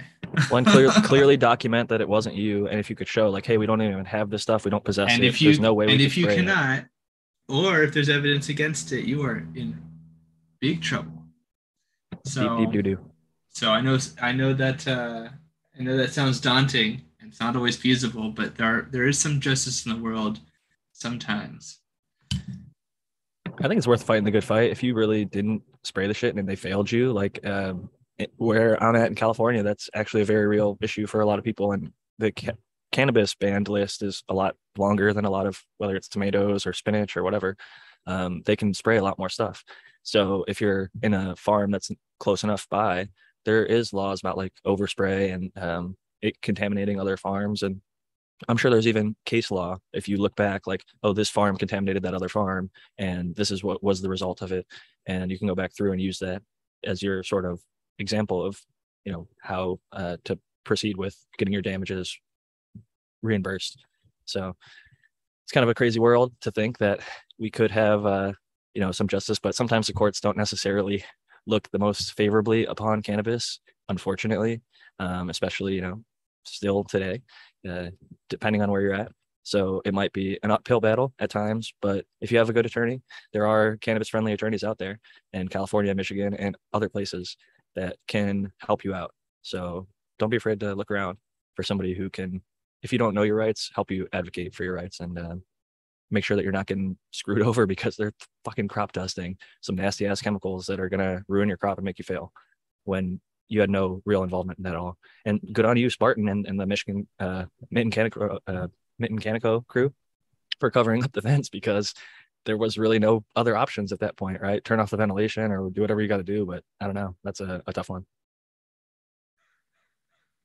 Yeah, I'm very passionate about that. So, um, yeah, It's lots so of people out there. Tao, as But a yeah, do- guerrilla grower, how did you find spots that you would be at least somewhat reasonably uh, convinced that there wouldn't be spray from random planes or people running through? Was there any, uh, you know, good tactics for those people out there who might have to find a patch, drop a Yeah, few seeds make or it- plants, and hope? Make it difficult. You go through the brambles. You go through the yeah, bush yeah, or that's the the, one swamp. thing. How to how to not let people find it. You got make it like I say, thieves are lazy. They want if they weren't lazy, they'd get a job and make their own money. So if you make it hard for them, make it work, they won't generally won't be able to get to them. But you never know. Like um, I know when West Nile virus, I guess was a thing, they were spraying neighborhoods, but I think in and a lot of the um like well uh, yeah i take it all back you do not want to go into uh, state land or federal land and plant plants but uh, that might be a place you go out in the wilderness and not get sprayed on because yeah for various reasons but um, yeah you never know i guess but uh, they usually let the public know like i know some places are like we're going to be spraying you guys want to stay in your house when when we're actually doing it so um, but yeah, that's a great question. How to stay away from contamination is difficult in some spots, I'm sure. You'd hope that most places do post, but I, I know not all of them are the best about it. Or it's like on a tree. If you you'd have to go for a walk down your street, and, Right. like, look at some piece of paper hanging on a tree, and like, what is that? Most Yeah, people the just drive by and don't even think about it. Yeah, problem but- is, is they they'll post it on some advertise. forum and they consider, Right. consider that being posted and fucking 10 people see it. Exactly. Yeah. I guess it's another, I guess, uh, reason for some people to try indoor if they can. Um, it would potentially give them the limitations or, or the best chances to limit what is being unintentionally put onto their product. And I think most of us, a, a large part of our audience, are I imagine at this point. Although I do see a fair amount of outdoor, I will say. Uh, shout out to all you outdoor growers out there. Um, some beautiful big ass plants, amazing plants, little plants, even like the little solo cup grows outdoor. Shout out to all of you outdoor I- are doing it, I'm- greenhouse, everything. I have a question for Spartan. Did did, uh Co ever consider maybe uh some sort of insanely crazy filter for the incoming air? Like so no matter what contamination was in it, it would We weren't filtered pulling out. air. The filters, so they were passive filters, passive, they were just basically holes in the wall. and Right. it wasn't for any air intake. Uh, Oh, it wasn't air. It wasn't air intake, but it was to blow out the room for the CO two. I So got all you. Right, because right. of the CO two. Um, the it was fire code. You you have to have a a way that if it goes to a certain level of CO two, it just dumps the room. Exactly. And Got that you. was the CO2 dump. So we had to have these fucking holes in the wall. Wonderful thing, right? In a grow room. So Mhm. obviously we had filter on both sides, but um I've you know, encountered Not that would construction like that more often than I'd wish, than I think sometimes. But yeah, exactly. Where it's like some doorway or some like basically massive hole in the wall is now just leaking atmosphere into your Yeah. confined space and and plays havoc with everything. who knows pests too if they're small enough they might be able to get through Oh, Right. sure. Yeah.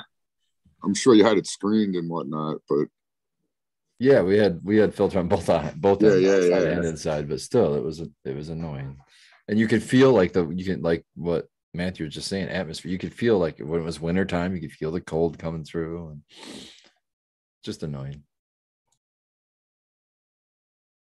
Yeah, like Brandon was mentioning with the greenhouse with the wet wall, the microclimates that will produce, especially depending on the outside climate, if that thing is really cranking and you've got your air conditioning really running hard on one side, like yeah, it gets to the other end with all the fans and everything circulating it, but uh, it's changing the humidity, it's uh, changing the temperature, and that section of plants that's like within 10 feet of it is going to be a lot different than 20 feet further. So it's tough to overcome some of that stuff, and I think um, not I haven't seen too many greenhouses in our audience, but they there's a handful out there that do it. Uh, most of them I don't think are pumping AC and running lights. Uh, you know, every single hour of the day. I think it's more like carports or DIY little uh, pop up, you know, pulling tarps and things like that, which I've actually seen do a damn good job. Actually, um, if you just have the passion to get out there every day, pull that tarp, and they even make a thing called the golden arm where it just pulls it for you. It's like a little electric uh, doohickey that you can slap on to the side of your greenhouse and it pulls the tarp for you. But uh, I've heard some mixed results. Sometimes it, uh, it there's good to have human, like even at Mechanico, they would have automatic watering, but they'd have people there watching it just to make sure everything goes off smoothly. And I think the same thing for the tarp is probably a good idea. If you're not there, at least have a camera on it to make sure that uh, the tarp doesn't get caught in the wind, blow off somewhere or something like that. Because stuff like that does happen. Weird things. Nature involves itself in our grows, whether it's pests, wind, rain, hail. I mean, that's uh some of those unexpected things. Oh, we got somebody in the chat who needs to get removed. Thank you very much, got it whoever got them. A lot of us smart poker got it We got Dog Doctor jumping in, and we uh Brandon just jumped out. His dogs were acting up. So uh cheers to Brandon Rust. Check out BokashiEarthworks.com. I just ordered some Micro Plus and Amino N Plus myself over there. Uh, even if he has deals going, I try to, you know, some people when they hit up their friends, they want to ask them for like the discount, the deal, the hookup. Give me the homie hookup. When I get something from my buddies, I try to pay full price because they're a small business owner. Hook them up, dude, if you can, if you could afford to. Uh, but that being Good said, man. If you want to uh, go ahead and uh, get those discounts, because I, I do think that he does give out discount codes places. But yeah, shout out to Brandon, great dude, and welcome in to uh, regular guest at this point, the Dog Doctor. Welcome back. Hi guys. yep, sorry. Hi guys. Thank you. What's Hope everybody's doing well. What's up, everybody? good to see you Thank you man for having me. Thank you. Let me check this off. I Uh, should. I'm actually. you know actually what I want to see, man. You know I want to see that one plant. I want to see just that one. that big What's beast. up, Doc? What's up, everyone? What's up, Tal? You want to go straight to that one? I can go. She's Straight to the big mama ready. jamma. I can go straight to the big mama. She's almost ready. Can you turn it to the side? Can you turn your phone to the side Oh, and see if yep. it will Sorry. snap over there? And then I'm gonna spotlight you. Spotlight for everyone. Let's see if it snaps. Yeah, there we go. Look at this thing. I had to take it here. She was she wanted to mold there, so I took that. But apart from that, I'm checking it all over every day, checking the dead leaves, this and that. But uh, Gotta be getting See? close, man. It's looking close. she's looking close. But when I see the the trichomes in it, you guys can't see them because So it doesn't clear. focus. Are there healthy leaves still on the plant anywhere? Yeah, kind of. A few, but not not many. She's drinking. She's still drinking. The other pot's still drying and putting water, drying and putting water. So, I mean, So what is this because of flushing? Why? What's going on with the? this is an auto which uh, has already 117 days. It's retarded, dudes. I, I don't know what to do else to her. She's here. I'm waiting for her. I think in a few days I will harvest it anyway. Yeah, no, I think she's done, man. Dude, the trichomes, they are there's no humber. Trichomes are not a reliable guide for when to harvest a plant. Period. No humber at all. But anyway, I need to clean it all because of the thrips. But I, I That I can I can sort of tell that the the plants, I mean, the, the all those flower clusters are are ripe. I mean, they're sort of going into their late stages of fluorescence. Um, so regardless of what the the trichomes are showing you at that point, I, I think that it's time to harvest. I mean, I think No, you've no, got no. a lot of cannabis on that plant too. So Dude, yeah. She's she's big. I harvested the other the her sister yesterday and she's she's gonna be harvested like I was saying tomorrow, the day after. It's, it's Are it's you um huge. Do you usually whole plant hang or do you usually break them up when you hang them? this I'm breaking up. The her Okay, I sister was, I, I was gonna suggest that. I, was suggest I that. hang the plant, but uh, her sister I broke her up because it's not huge buds, but still. Hey, man. Yeah, that's It's- still good size, man. That's smoke, man. Yeah. Some good homegrown herb. It doesn't have to look perfect. That's my No, thing. is no, I, no. I bet you it's gonna smoke just fine. Oh, I hope so. And uh, remember that ugly one? Ta-da. There you go. It's a lot healthier plant here. Have you flipped Yeah. that yet? Yeah, no, I'm gonna flip her. I'm, I was waiting on the beneficial bugs to arrive, Oh, okay. just in case. You know, I I, I kind of want do you to. have to stretch? Okay, you're not too close I still I, I can bring this up closer here. I Oh, still yeah, I have see. like Yep, you're uh, one meter and something still, so it's Oh, okay. And I'm okay. She didn't she stretch that much, but uh, the good though, she's, man. she's Really good. She's looking green. But she was dead already, almost. She was. She was. no, I'm happy. Yeah, but the fungus gnats are here. I don't know if I, I don't see thrips in here. Don't ask me how, but uh, it's full of fungus gnats. I would clean up the bottom on that other one. You did a good job on the right side, but on the left side, I clean that bottom up a little I'm bit more. She's the I'm gonna clean it all. This is gonna go all the way. Okay, okay. Oh, I'm gonna take some clones out of here. I left these to take clones. Look, good Yeah, clone that's a good one. here. That's a real good one. There's a, a couple of good clones here. I don't want to lose this front one. I like it. I agree with you. So this is the reason why I left this down here. Otherwise, I would uh, when I cleaned it, I would clean it at all. And Yeah, that'll uh, that'll get that airflow and that might help with the fungus gnats. It might dry the tops down a little bit. Yeah, this and the beneficial bugs. Dude, I Yeah, ordered a the bunch of beneficial bugs. them. Or a I'm fan. going- If you had like a little fan to put down there, maybe even. This one is the last one I will show you guys because it's the ones where uh, I see thrips, I see spider webs appearing, but I don't see anything, and uh, I'm just. This is the amnesia. She's growing okay, also. No Been showing any, yeah, not showing any signs of uh, thrips. The fungus gnats, not so much. Also, I don't see anything in here. She looks pretty healthy, which I don't understand since the closets are pretty much. You don't understand. No, dude, look. I, I normally Come on, man. I was watering That- like that the- is that is both of them opening, and I watered one side. Now, no, this this this closets. It's it's I disinfect everything after after I go there. The runs taste better, I guess, than the but this one is way stronger. No, the no the, the amnesia stands better than the bubble think OJ it's gum that's in Chewbacca. here. I think that's The why that- Chewbacca, yeah, the that- Chewbacca. well, that's why sure. that plant doesn't have any pests, man. Oh, got dude, that they're, Chewbacca. they're totally scared. Chewy is, is doing his job. That's That's right, That's the difference. That's what's different about that tent, obviously.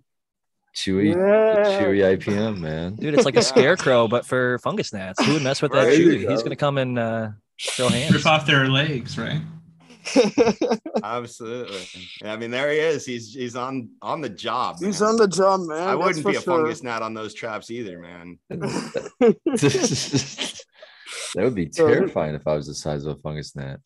And so a thing like that, imagine. Also, I will say Spartan mentioned uh, the fan being on the bottom. There was a fan on the bottom of that tent, and there's also a little bit cleaner uh, bottom of the plant. So those are uh, two other than Chewy, because I do think Chewy is doing a lot of the work there. Yeah. True. This also 90%. helps a lot. but do you want to know the funny part? When I moved this one in here, I moved this one in here, and they both came from there. So they were in the same closet, the same ambient. So whatever infection and bugs came from from there to here, it, it didn't came here. I'll, I'll tell you why I'm a little bit unsurprised is uh, if maybe that one was a healthier plant, had a bigger root system, it was drinking more quickly. And if you Yeah. water them all kind of at the same time because it's convenient or because it might seem like they're all ready at the same time, sometimes the healthiest one is ready and all the other ones really aren't ready. So they get watered earlier and then they get overwatered and then the fungus gnats come around. So that could be part of what might have happened. I'm opening very slowly and like this. She's looking okay despite the color, and uh, I don't see webs actually for a few days now. I'm hoping that was just a spider that found his way inside the tents.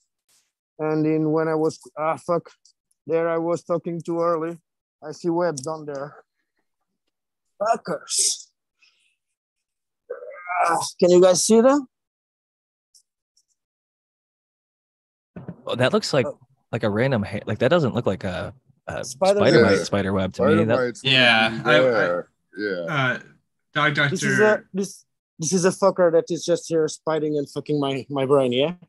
yeah, because that you, might be an actual spider, maybe. Yeah, you had asked me previously. Yeah, and uh, no, uh, I think now that I see a better, I have a better look at it. Um, I really don't think that these are uh, spider mite strands, which is great. Good. It's that's great, good news actually. Yeah. Because I clean in there. a few days later, they appeared in there. Then I clean in there.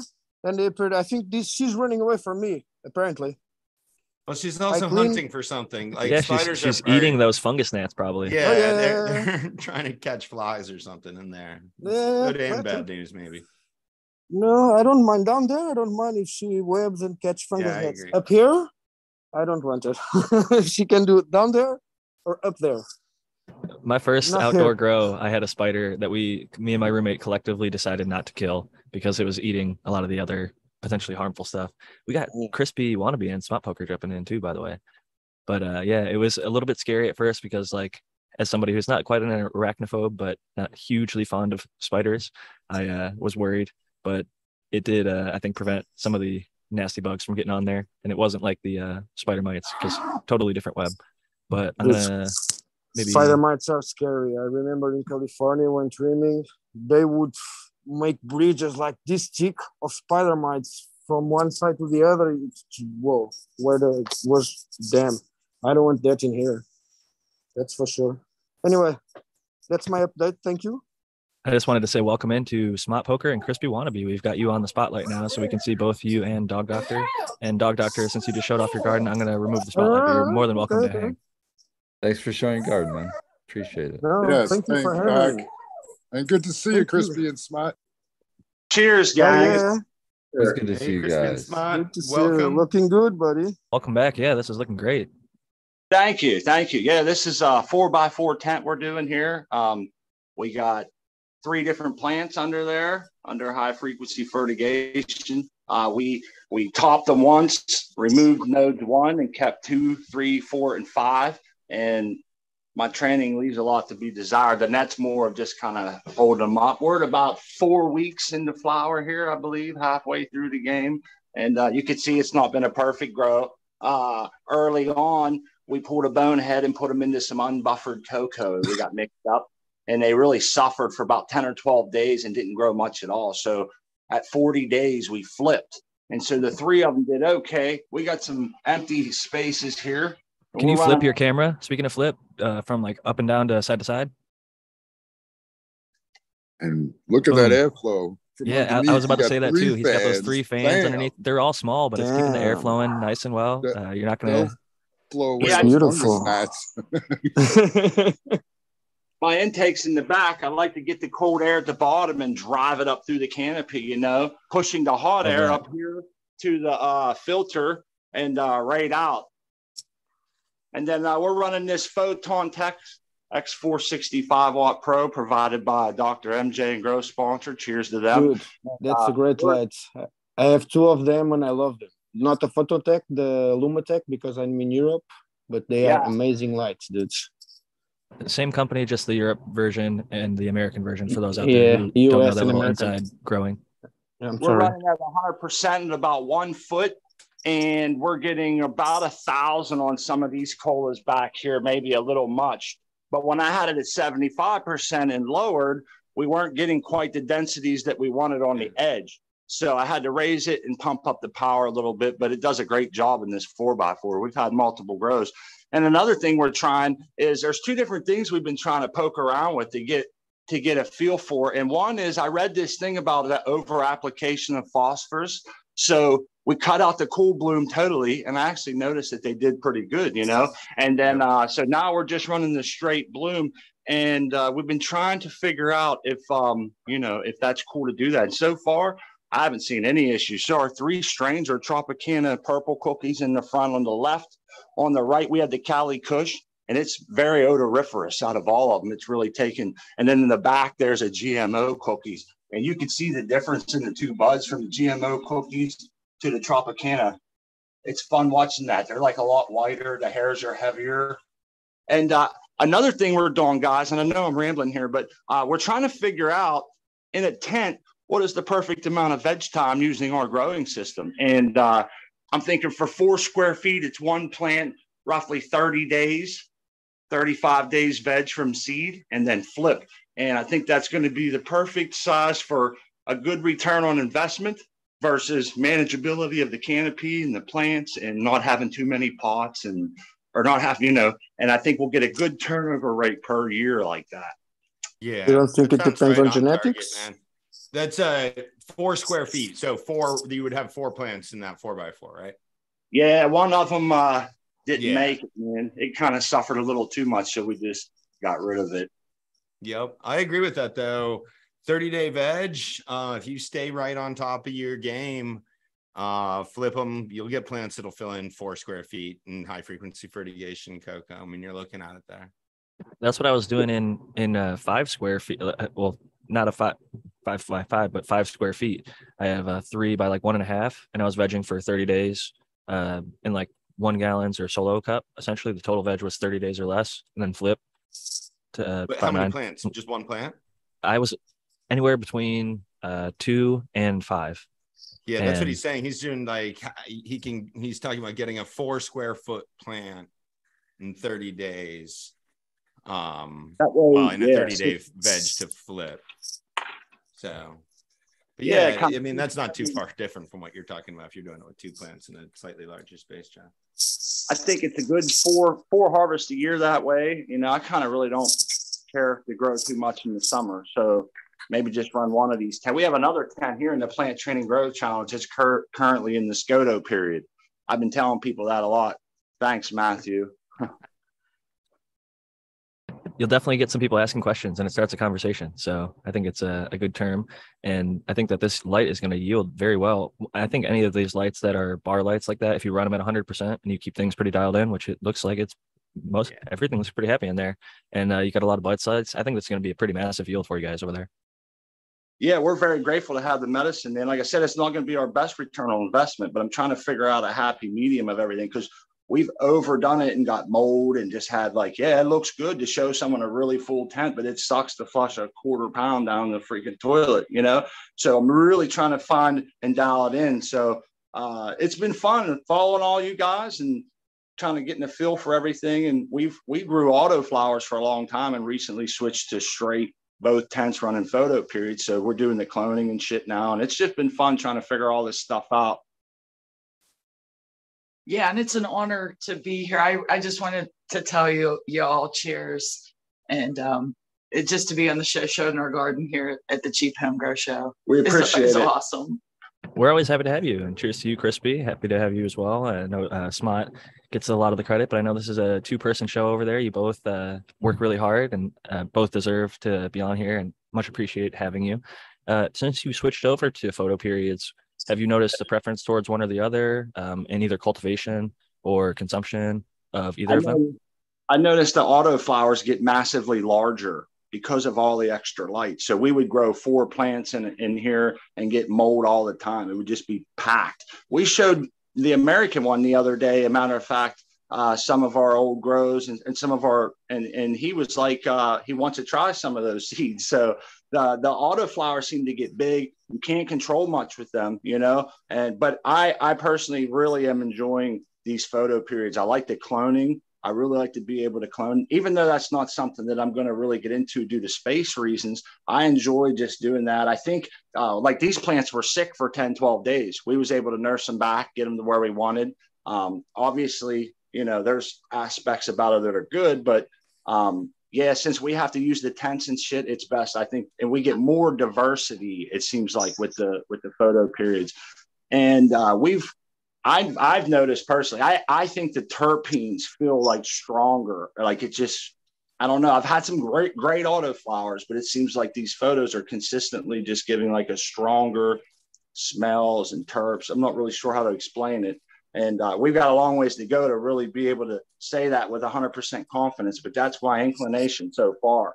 Yeah, and I, I like the photo periods. Like Smot said, you know, it, these started out rough, but look at them now. Uh, With an autoflower, we we wouldn't be afforded that. So I'm liking the photo periods because they're they're forgiving in that in that nature. Yeah, I always say that that's one of the reasons that I don't think autos are good for beginners because they don't give you a chance to make up for mistakes. I mean, you you make a mistake and you're wearing that mistake all the way to harvest. Um, Yeah. But yeah, with with photos, you just give them a couple extra weeks, let them recover, and then flip, and you can still have a big, beautiful plant. I know it's not a common thing here on this show or this panel, but a lot of times we all know that the one thing I always like to tell people is uh, one thing I haven't noticed is any difference in potting up. As long as you're timing your autos right, they they'll actually do it much better. So people are always trying to. So as far as that goes, we really haven't done anything different there. Um, it's just a matter of uh, they just get less light, less time to work on them, and you know it's hard to be home when you need to be. And so you know, there's there's give and take, I guess, for everything, but it's fun to poke around and see all those differences, right? Because I'm hard headed, guys. I got to see it for myself. You know what I mean? It's true.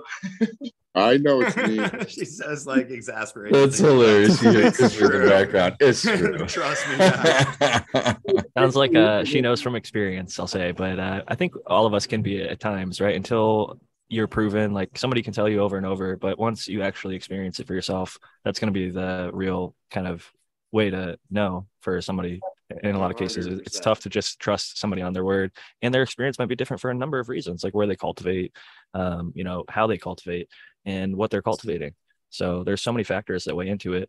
It's really good to get that personal firsthand experience. I think that's why most people want to hire somebody who's got actual experience, not just somebody who's, you know, reading or, or parroting what they've heard somewhere else from their buddy who's doing it or whatever. You know, it's it's good to actually be like, hey, this is what I've done and this is what I know. And uh, it's it's great to learn from that firsthand. So you and, and many of us all are going through it kind of uh, every single grow. I'm, I'm sure that you're learning something still. And so that's uh, part of the beauty of this plant. It, it teaches us. Here's to that. I just want to shout out to both you guys for one, you know, now you get your own show, and I think you should at least promote that and shout that out where we can see that and the time and everything. And uh, just for coming on and showing your grow, everyone, Dog Doctor as well. It's not an easy thing to come on the show and uh, and show off your grow. So I just appreciate everyone when they do that. Yeah, I'm stoked you Oh. guys came on too. Absolutely. We appreciate that. My wife and I always say that we've been looking up to this whole panel for quite some time. So for us to have a show, have all you guys on it, to be calling us out and stuff, it means a lot to us. And you're like family. We spend a lot more time. We all say that we spend more time with you, but we do have a show. We have two uh, a YouTube channel under my name, Smart Poker, and uh, we do a Sundays then Confused show from noon to two.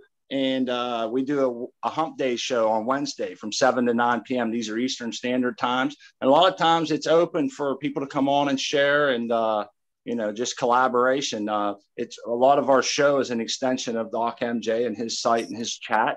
And like that's, we just kind of wanted to build a place where people could come in real time and hang out and share what they know, no matter what they're what they're into. If they're growing one plant or a hundred plants, and uh, it's just fun. And I found it to be very rewarding to get to know everybody and and and share like that. And look at what we learned how to do. You know, I, I'm so impressed with our with our garden, and that goes back to everything that we learned here and over at Coco for Cannabis. I'm impressed too, Crispy. Uh, that- you guys kill it every single grow. Yeah, and yeah, when you were showing look off those beautiful. autos, you guys single handedly, Smart's like, yeah, every single auto I grow was like four foot, six feet tall with massive buds. And he showed me the evidences of it. So I'm Yeah. like, yeah, I, I, I'm going to try and do a good auto grow at least once in my existence on this planet. So I'm going to definitely uh, give it a go.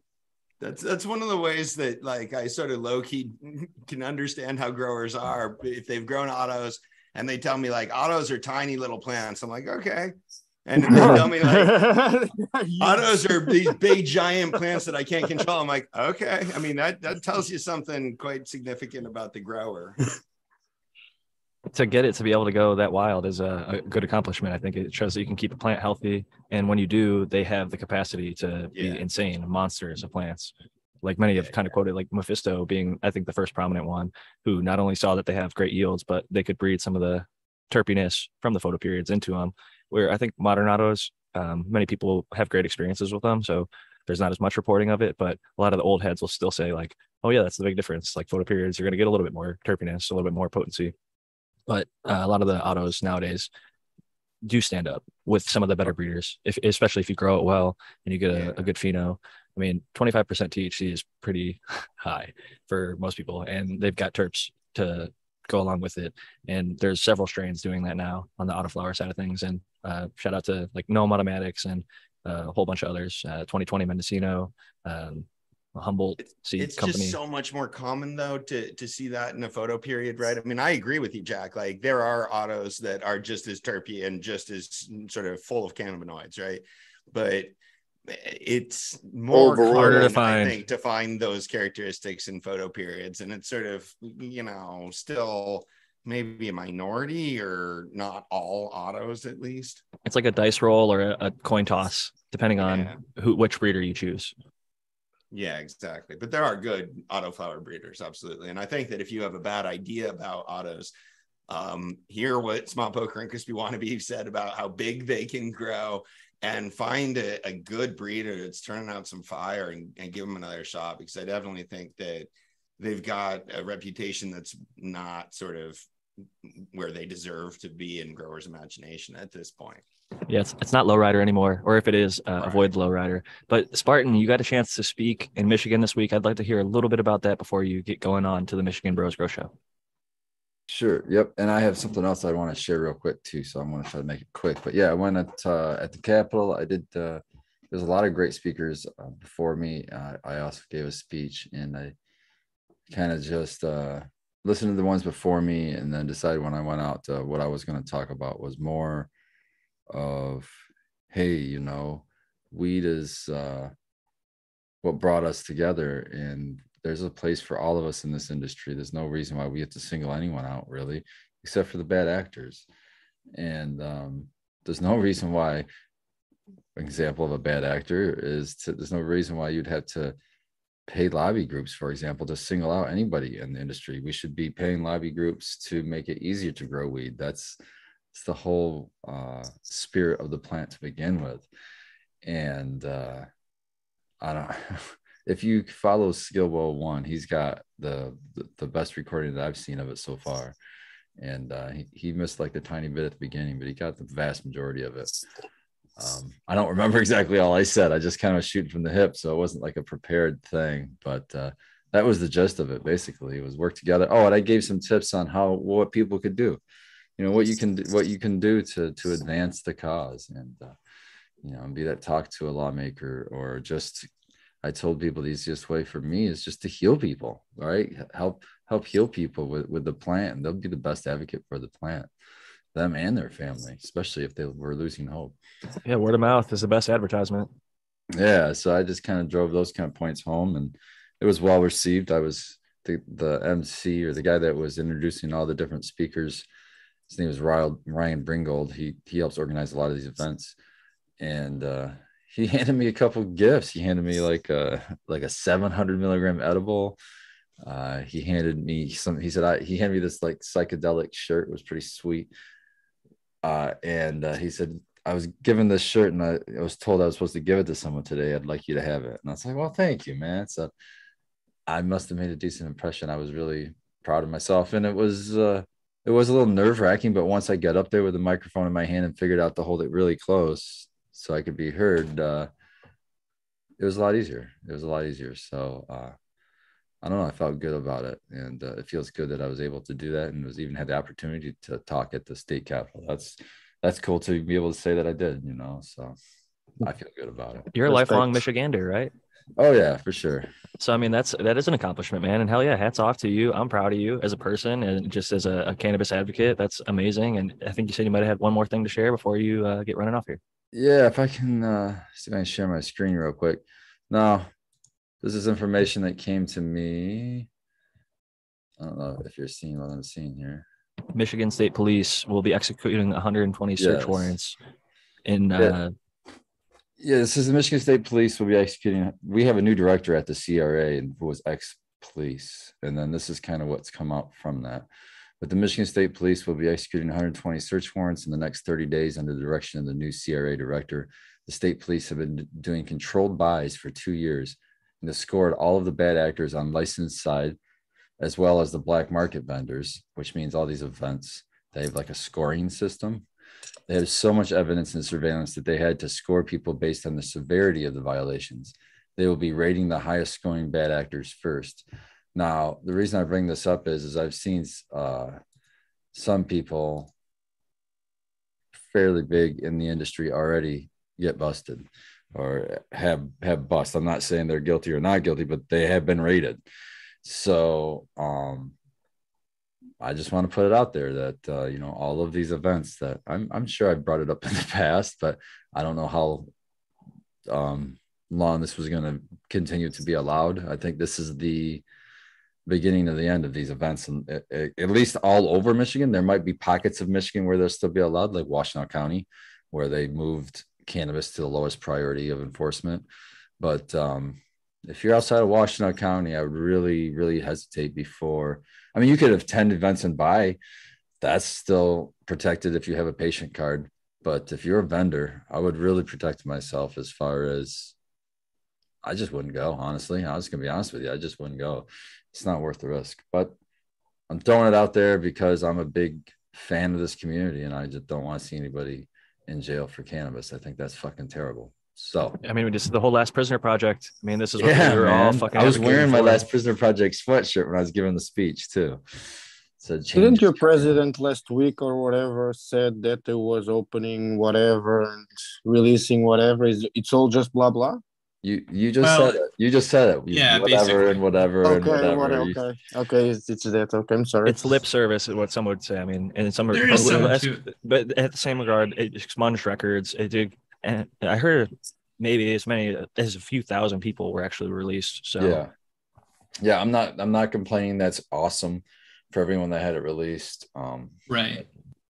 it would be great if some of the governors of the different states where it's legal, cough cough Michigan, would uh back up their you know their their commander in chief here who uh, said that he would like uh, the governors to follow suit because to my knowledge and maybe i'm wrong that he doesn't have the jurisdiction to be able to to pardon anybody at the state level that's the governor's that's up to the governor's job so That's correct. come on governors step up let's do it okay. Great Yeah, point. most Thank you so much, Are, are Spartan. in jail or and arrested for cannabis is because of state laws. absolutely. All right, guys, I got to jet out of here, but uh, I'm running over to the Michigan Bros Grow Show. We're interviewing Rodney from Deliciously Dope TV on YouTube, and uh, he's a chef and a cannabis user, so should be a great show. We'll see you guys later. Hello, Spartan. Much Thank you, love. buddy. Grows Keep love. growing, everybody. Love you guys. Thank you. Spartan. Thanks, again, Cheers. Spartan. Always great to have him, and I completely agree. It's it's worth advocating for and uh, fighting for your rights, and in certain circumstances, being careful, making sure that you don't end up behind bars, because that's the ultimate thing that we're all trying to avoid. And advocate for others. Writing those letters if you uh, can, if you haven't already, And uh, we again do appreciate all the don- donations during the uh, chatathon that were raised um, for the Last Prisoner Project. I just, um, you know, couldn't be ha- happier to see the community come together behind a good cause and try and really do the best. Like the um, woman that they had, she's one of the board members. She came on earlier in the chatathon and she was talking about how she's served 10 years over conspiracy. Never caught her with actual cannabis. They had like text messages or something like that. But uh, it, it's crazy that so much of people's lives can be taken. And uh, it's one of those things that it's still going on today. There's still red states and there's still green states that are going to you know overregulate and make it so if you're operating without a permit or something you could still end up behind bars or with huge fines that maybe you can't end up paying. It'll put you in a terrible spot. So it's always important even when it becomes legal to be aware of your laws and to uh, advocate for better ones because even if it is legal it's not necessarily perfect anywhere that i've come across uh, in the us or elsewhere. So we've all got a lot of work left to do and uh, keep growing is the thing, thing spartan always says when he leaves that I think uh, I've been slacking on that a little bit. I'm doing uh, a lot more now to be more diligent, keep my things cleaned up, get back into it, and stay on top of it. Because uh, if you don't, you know, the garden doesn't keep itself going. you have to do it, and uh, it's work, but it's work that's worth doing. And I know a lot of you out there can relate. Uh, Noah Lee Groa has inspired me many times in the past about you know talking about getting the work done when it needs to be done. And uh, sometimes I don't always do that, but uh, as much as you can, making it that priority and uh, the show, you know, every week I make this priority. So I got two hours for this. I got to make at least that much time for the garden and uh, probably more. So it's one of those constant reminders that it's a plant is a living thing. And if you don't nurture it, then it's not going to thrive and benefit like the way it can. Like uh, Smart Poker, they and Crispy Wannabe, they nurse that plant back to health. If you didn't say that that plant was uh, struggled at any point, I would just look and say, damn, that's a healthy plant. That must have been a pretty solid grow so far uh, because that's one of the beauties in coco is if things do go a little bit off. Like I had a plant sitter who flushed my plant uh, mid veg. They just gave it water, water, water, like the three times that they came over um, in coco, which lowered my EC to basically nothing. Came back to all yellow plants. I foliar sprayed them. I gave them a nice nutrient feed, and within I, I want to say it was like 48 hours, they went from basically pure yellow back to green, which I didn't even think was like possible to yeah. make that big of a recovery.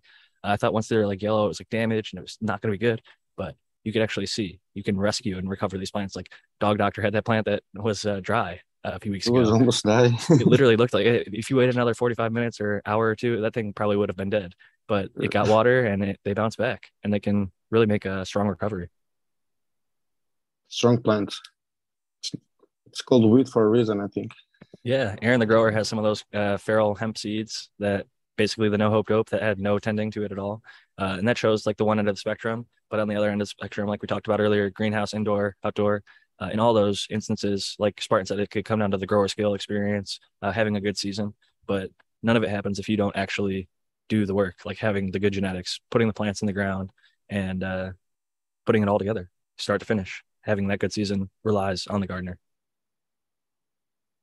Yeah, absolutely. I mean, I feel that every time I try growing plants now. Like it's not as easy as you know you you you think it is when you just talk about it and tell other people how to do it. When you tell other people how to do it, it's really easy for me to grow other people's cannabis like through the phone or like you know, yeah. Like, I'm like, wow, this is really easy. I don't know why you're struggling so badly with this you know. Look how like, good you yeah, just me, did. Good job. it's funny, man. Plants, I'm like, okay, yeah, now I get it. Mm-hmm. It's so humbling because like I was crushing it and I was helping other people crush it, like that were struggling. And I think that's I think teaching helps people learn the best. Like yeah, if you yeah. can teach somebody how to do something, you know the topic 100%. pretty well. And if you can rescue somebody's garden, you can rescue your own garden at another point. And you, uh, working with hundreds or thousands of growers on Instagram or YouTube, we get to see way more than we would ever be exposed to in our own garden. So in a way, we learn at a rapid clip. Like with indoor, you get five crops a year, where outdoor you might only get the one.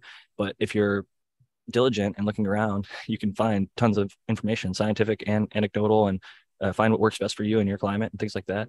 And uh, yeah, I don't know, it's, it's a beautiful thing this plant. But with that said, we've got a handful of people that I want to pass it around to. I'm going to kick it first to Dog Doctor, our uh, first guest tonight. Thank you. And thank you guys for having me. It was a pleasure. Thank you, Matthew, for all the help you gave me among this week. I'm waiting on the bugs. Let's hope uh, they do their job. And uh, I'm not so much worried again now with the spider since uh, you guys say it's no spider webs, so it's just a spider normal there. I will find her some points just to know where she is. Apart from that, thank you guys for having me. It's always a pleasure. Thank you, you, Jack, Matthew, Dr. MJ Coco. Thank you, Spot Poker and Crispy for joining us. Also, Great Gardens. Always a pleasure to see you on your show. Also, uh, Spartan, the shot, you are, guys are great, and I would like to thank Aptus also, of course, which is my big backup. Without them, my plants would not bounce back the way they do. I think I really think that the quality on the nutrients you use uh, really helps. And if you into organics or minerals, they really have a good baseline. So grows love to them and grows love to you guys. Thank you once Thank- again. Thank you so much, Dog Doctor. Great having you as always. And our other guests this evening, it was great seeing you, Smart Poker and Crispy. You're on mute over there still. Sorry. Thanks, guys. Thank you, Jack. It's always awesome time hanging out with you every Sunday. Uh, we look forward to this all week, and uh, you you helped us get to where we are today. Everybody here in chat and all the great shows and information that you all on the panel are putting out there. Uh, it's an honor to be here. I second that, and I appreciate the platform and all the grower love that goes around. Um, yeah, this is a great time, and, and like I like my wife said, we look forward to this every week. And so, uh, thanks, Dog Doctor. And I always tell people, Mother Nature grows them. I just tend to them. We try to do our due diligence and uh, stay humble, you know, and try to share what we can. And I always try to keep an open mind. There's plenty of times where com- common sense, what I thought was common sense, had led me astray in growing. So I try to keep an open mind. And even when it sounds like crazy to me, I really want to dig deeper. And I think curiosity is one of my driving factors. So if as long as I don't lose that curiosity and that love for this grow, uh, this is where our heart is. We're here every Sunday, and I don't see it changing anytime soon. So, uh, yeah, definitely love the community, and thanks for the time. Thank you and keep growing, keep learning, and uh, growers love. Next up, we got Dr. MJ. Absolutely. It was a pleasure to have Smut and Crispy come on the, the show today. Thanks guys for for coming on. Um, always a pleasure to to hang out with you, Dog Doctor, and uh, see your plants sort of growing up through time. Um, I'm Dr. MJ Coco, and like I said at the beginning of the show, like I have my my uh, science of horticultural LEDs video coming out. I've been working on this for only about six months, like actually longer than that. Um, I tried to answer a bunch of sort of the questions that I had, and that a lot of people often ask me, like how do LEDs create light? Um, how do they create different spectra, and how does efficiency sort of work in that? Um, you know, like we talked about today, what spectrum do we want? um, and how do we how what's the best way to sort of create that spectrum that we want um, just all sorts of questions like that like does diode brand matter one of the things that i i see so commonly is people get all worked up about sort of what brands things are without really knowing anything other than sort of a brand name. Um, so if you want to know sort of more than that check that out. And like i said i'm doing my sort of on camera debut for this. So um you'll get to see me, which I'm kind of a little bit terrified about, but at least it doesn't have to be live. So, um, it- yeah, I think it's probably going to be Saturday. I'm sort of shooting for Saturday. Video's almost done at this point, um, but uh, I think it'll be Saturday. Subscribe to my channel, check it out, and I will see you then. Grow love, everyone. Grower love Doc, thank you so much for joining. And next up, Matthew Gates. Hey everyone, I did enjoy talking about the white flies earlier, and it was nice talking to Smot and Dr. Dog Doctor and all the other people in the comments. Um, and uh, I also have a really cool video coming up. Again, this is going to be a deep dive into the biology and the ecology of powdery mildew and how it became, how it went from humble soil fungus that breaks down plants into massively big pain in your butt when growing plants. So if you're interested in that, you should check me out on the 25th of October um, with uh, Chad Westport at the Future Cannabis Project's 02 channel FCPO2. And if you also want to find uh, professional inquiries and you also have questions about cannabis and other sorts of cultivation, you can check me out at zenthanol.com um, and also on my uh, YouTube Zenthanol, Instagram, and Twitter at Sync Angel, just like it says on the screen. Thank you, Matthew, for joining us. Last and certainly not least on the panel is the American one. Jack, oh, as always, a great job hosting tonight. It's good to see everybody in uh, on the panel. Dog Doctor, thanks for showing. Crispy and Smart, always good to see you. All your plants, all you guys look great. And uh, everyone in chat, I'm glad you hung out with us tonight. And uh, yeah, I'm the American one on YouTube and the American one underscore with underscore Keens on the IG. If you want to find me there, hit me a DM. And uh, yeah, have a great week, everyone. We'll see you next week. Just want to say thank you again to everyone, all the listeners out there, both podcast and YouTube live. Uh, Crispy Wannabe, Smart Poker, Dog Doctor for joining us, uh, our special guest this evening, all the panel members who join us regularly. Thank you so much for your time as always, and uh, all the chat who ask great questions and interact and make this community really what it is. Uh, can't thank you enough. You all make the show what it is. Um, at Jack Greenstock, you can find me on Instagram as well as Jack underscore Greenstock is the backup account and Twitter. You could email me jackgreenstock47 at gmail.com if you want to get in contact that way. And if you'd like a copy of the book, 50 Strains of Green, you could go to 50strains.com. And uh, if you did enjoy the show, make sure to click that like and subscribe. It's been about two hours into the thing now, and uh, I really had a great time. It was a good week. I'm looking forward to next week. We might have topics. We might do some more Q&A. I don't know. I'm thinking more topics, though. But I always love to tease it with a nice, vague thing at the very end. Yeah, But- next week topics. I love it. All right, everybody. this is Jack Greenstock signing out. Peace and love. We will catch you next week.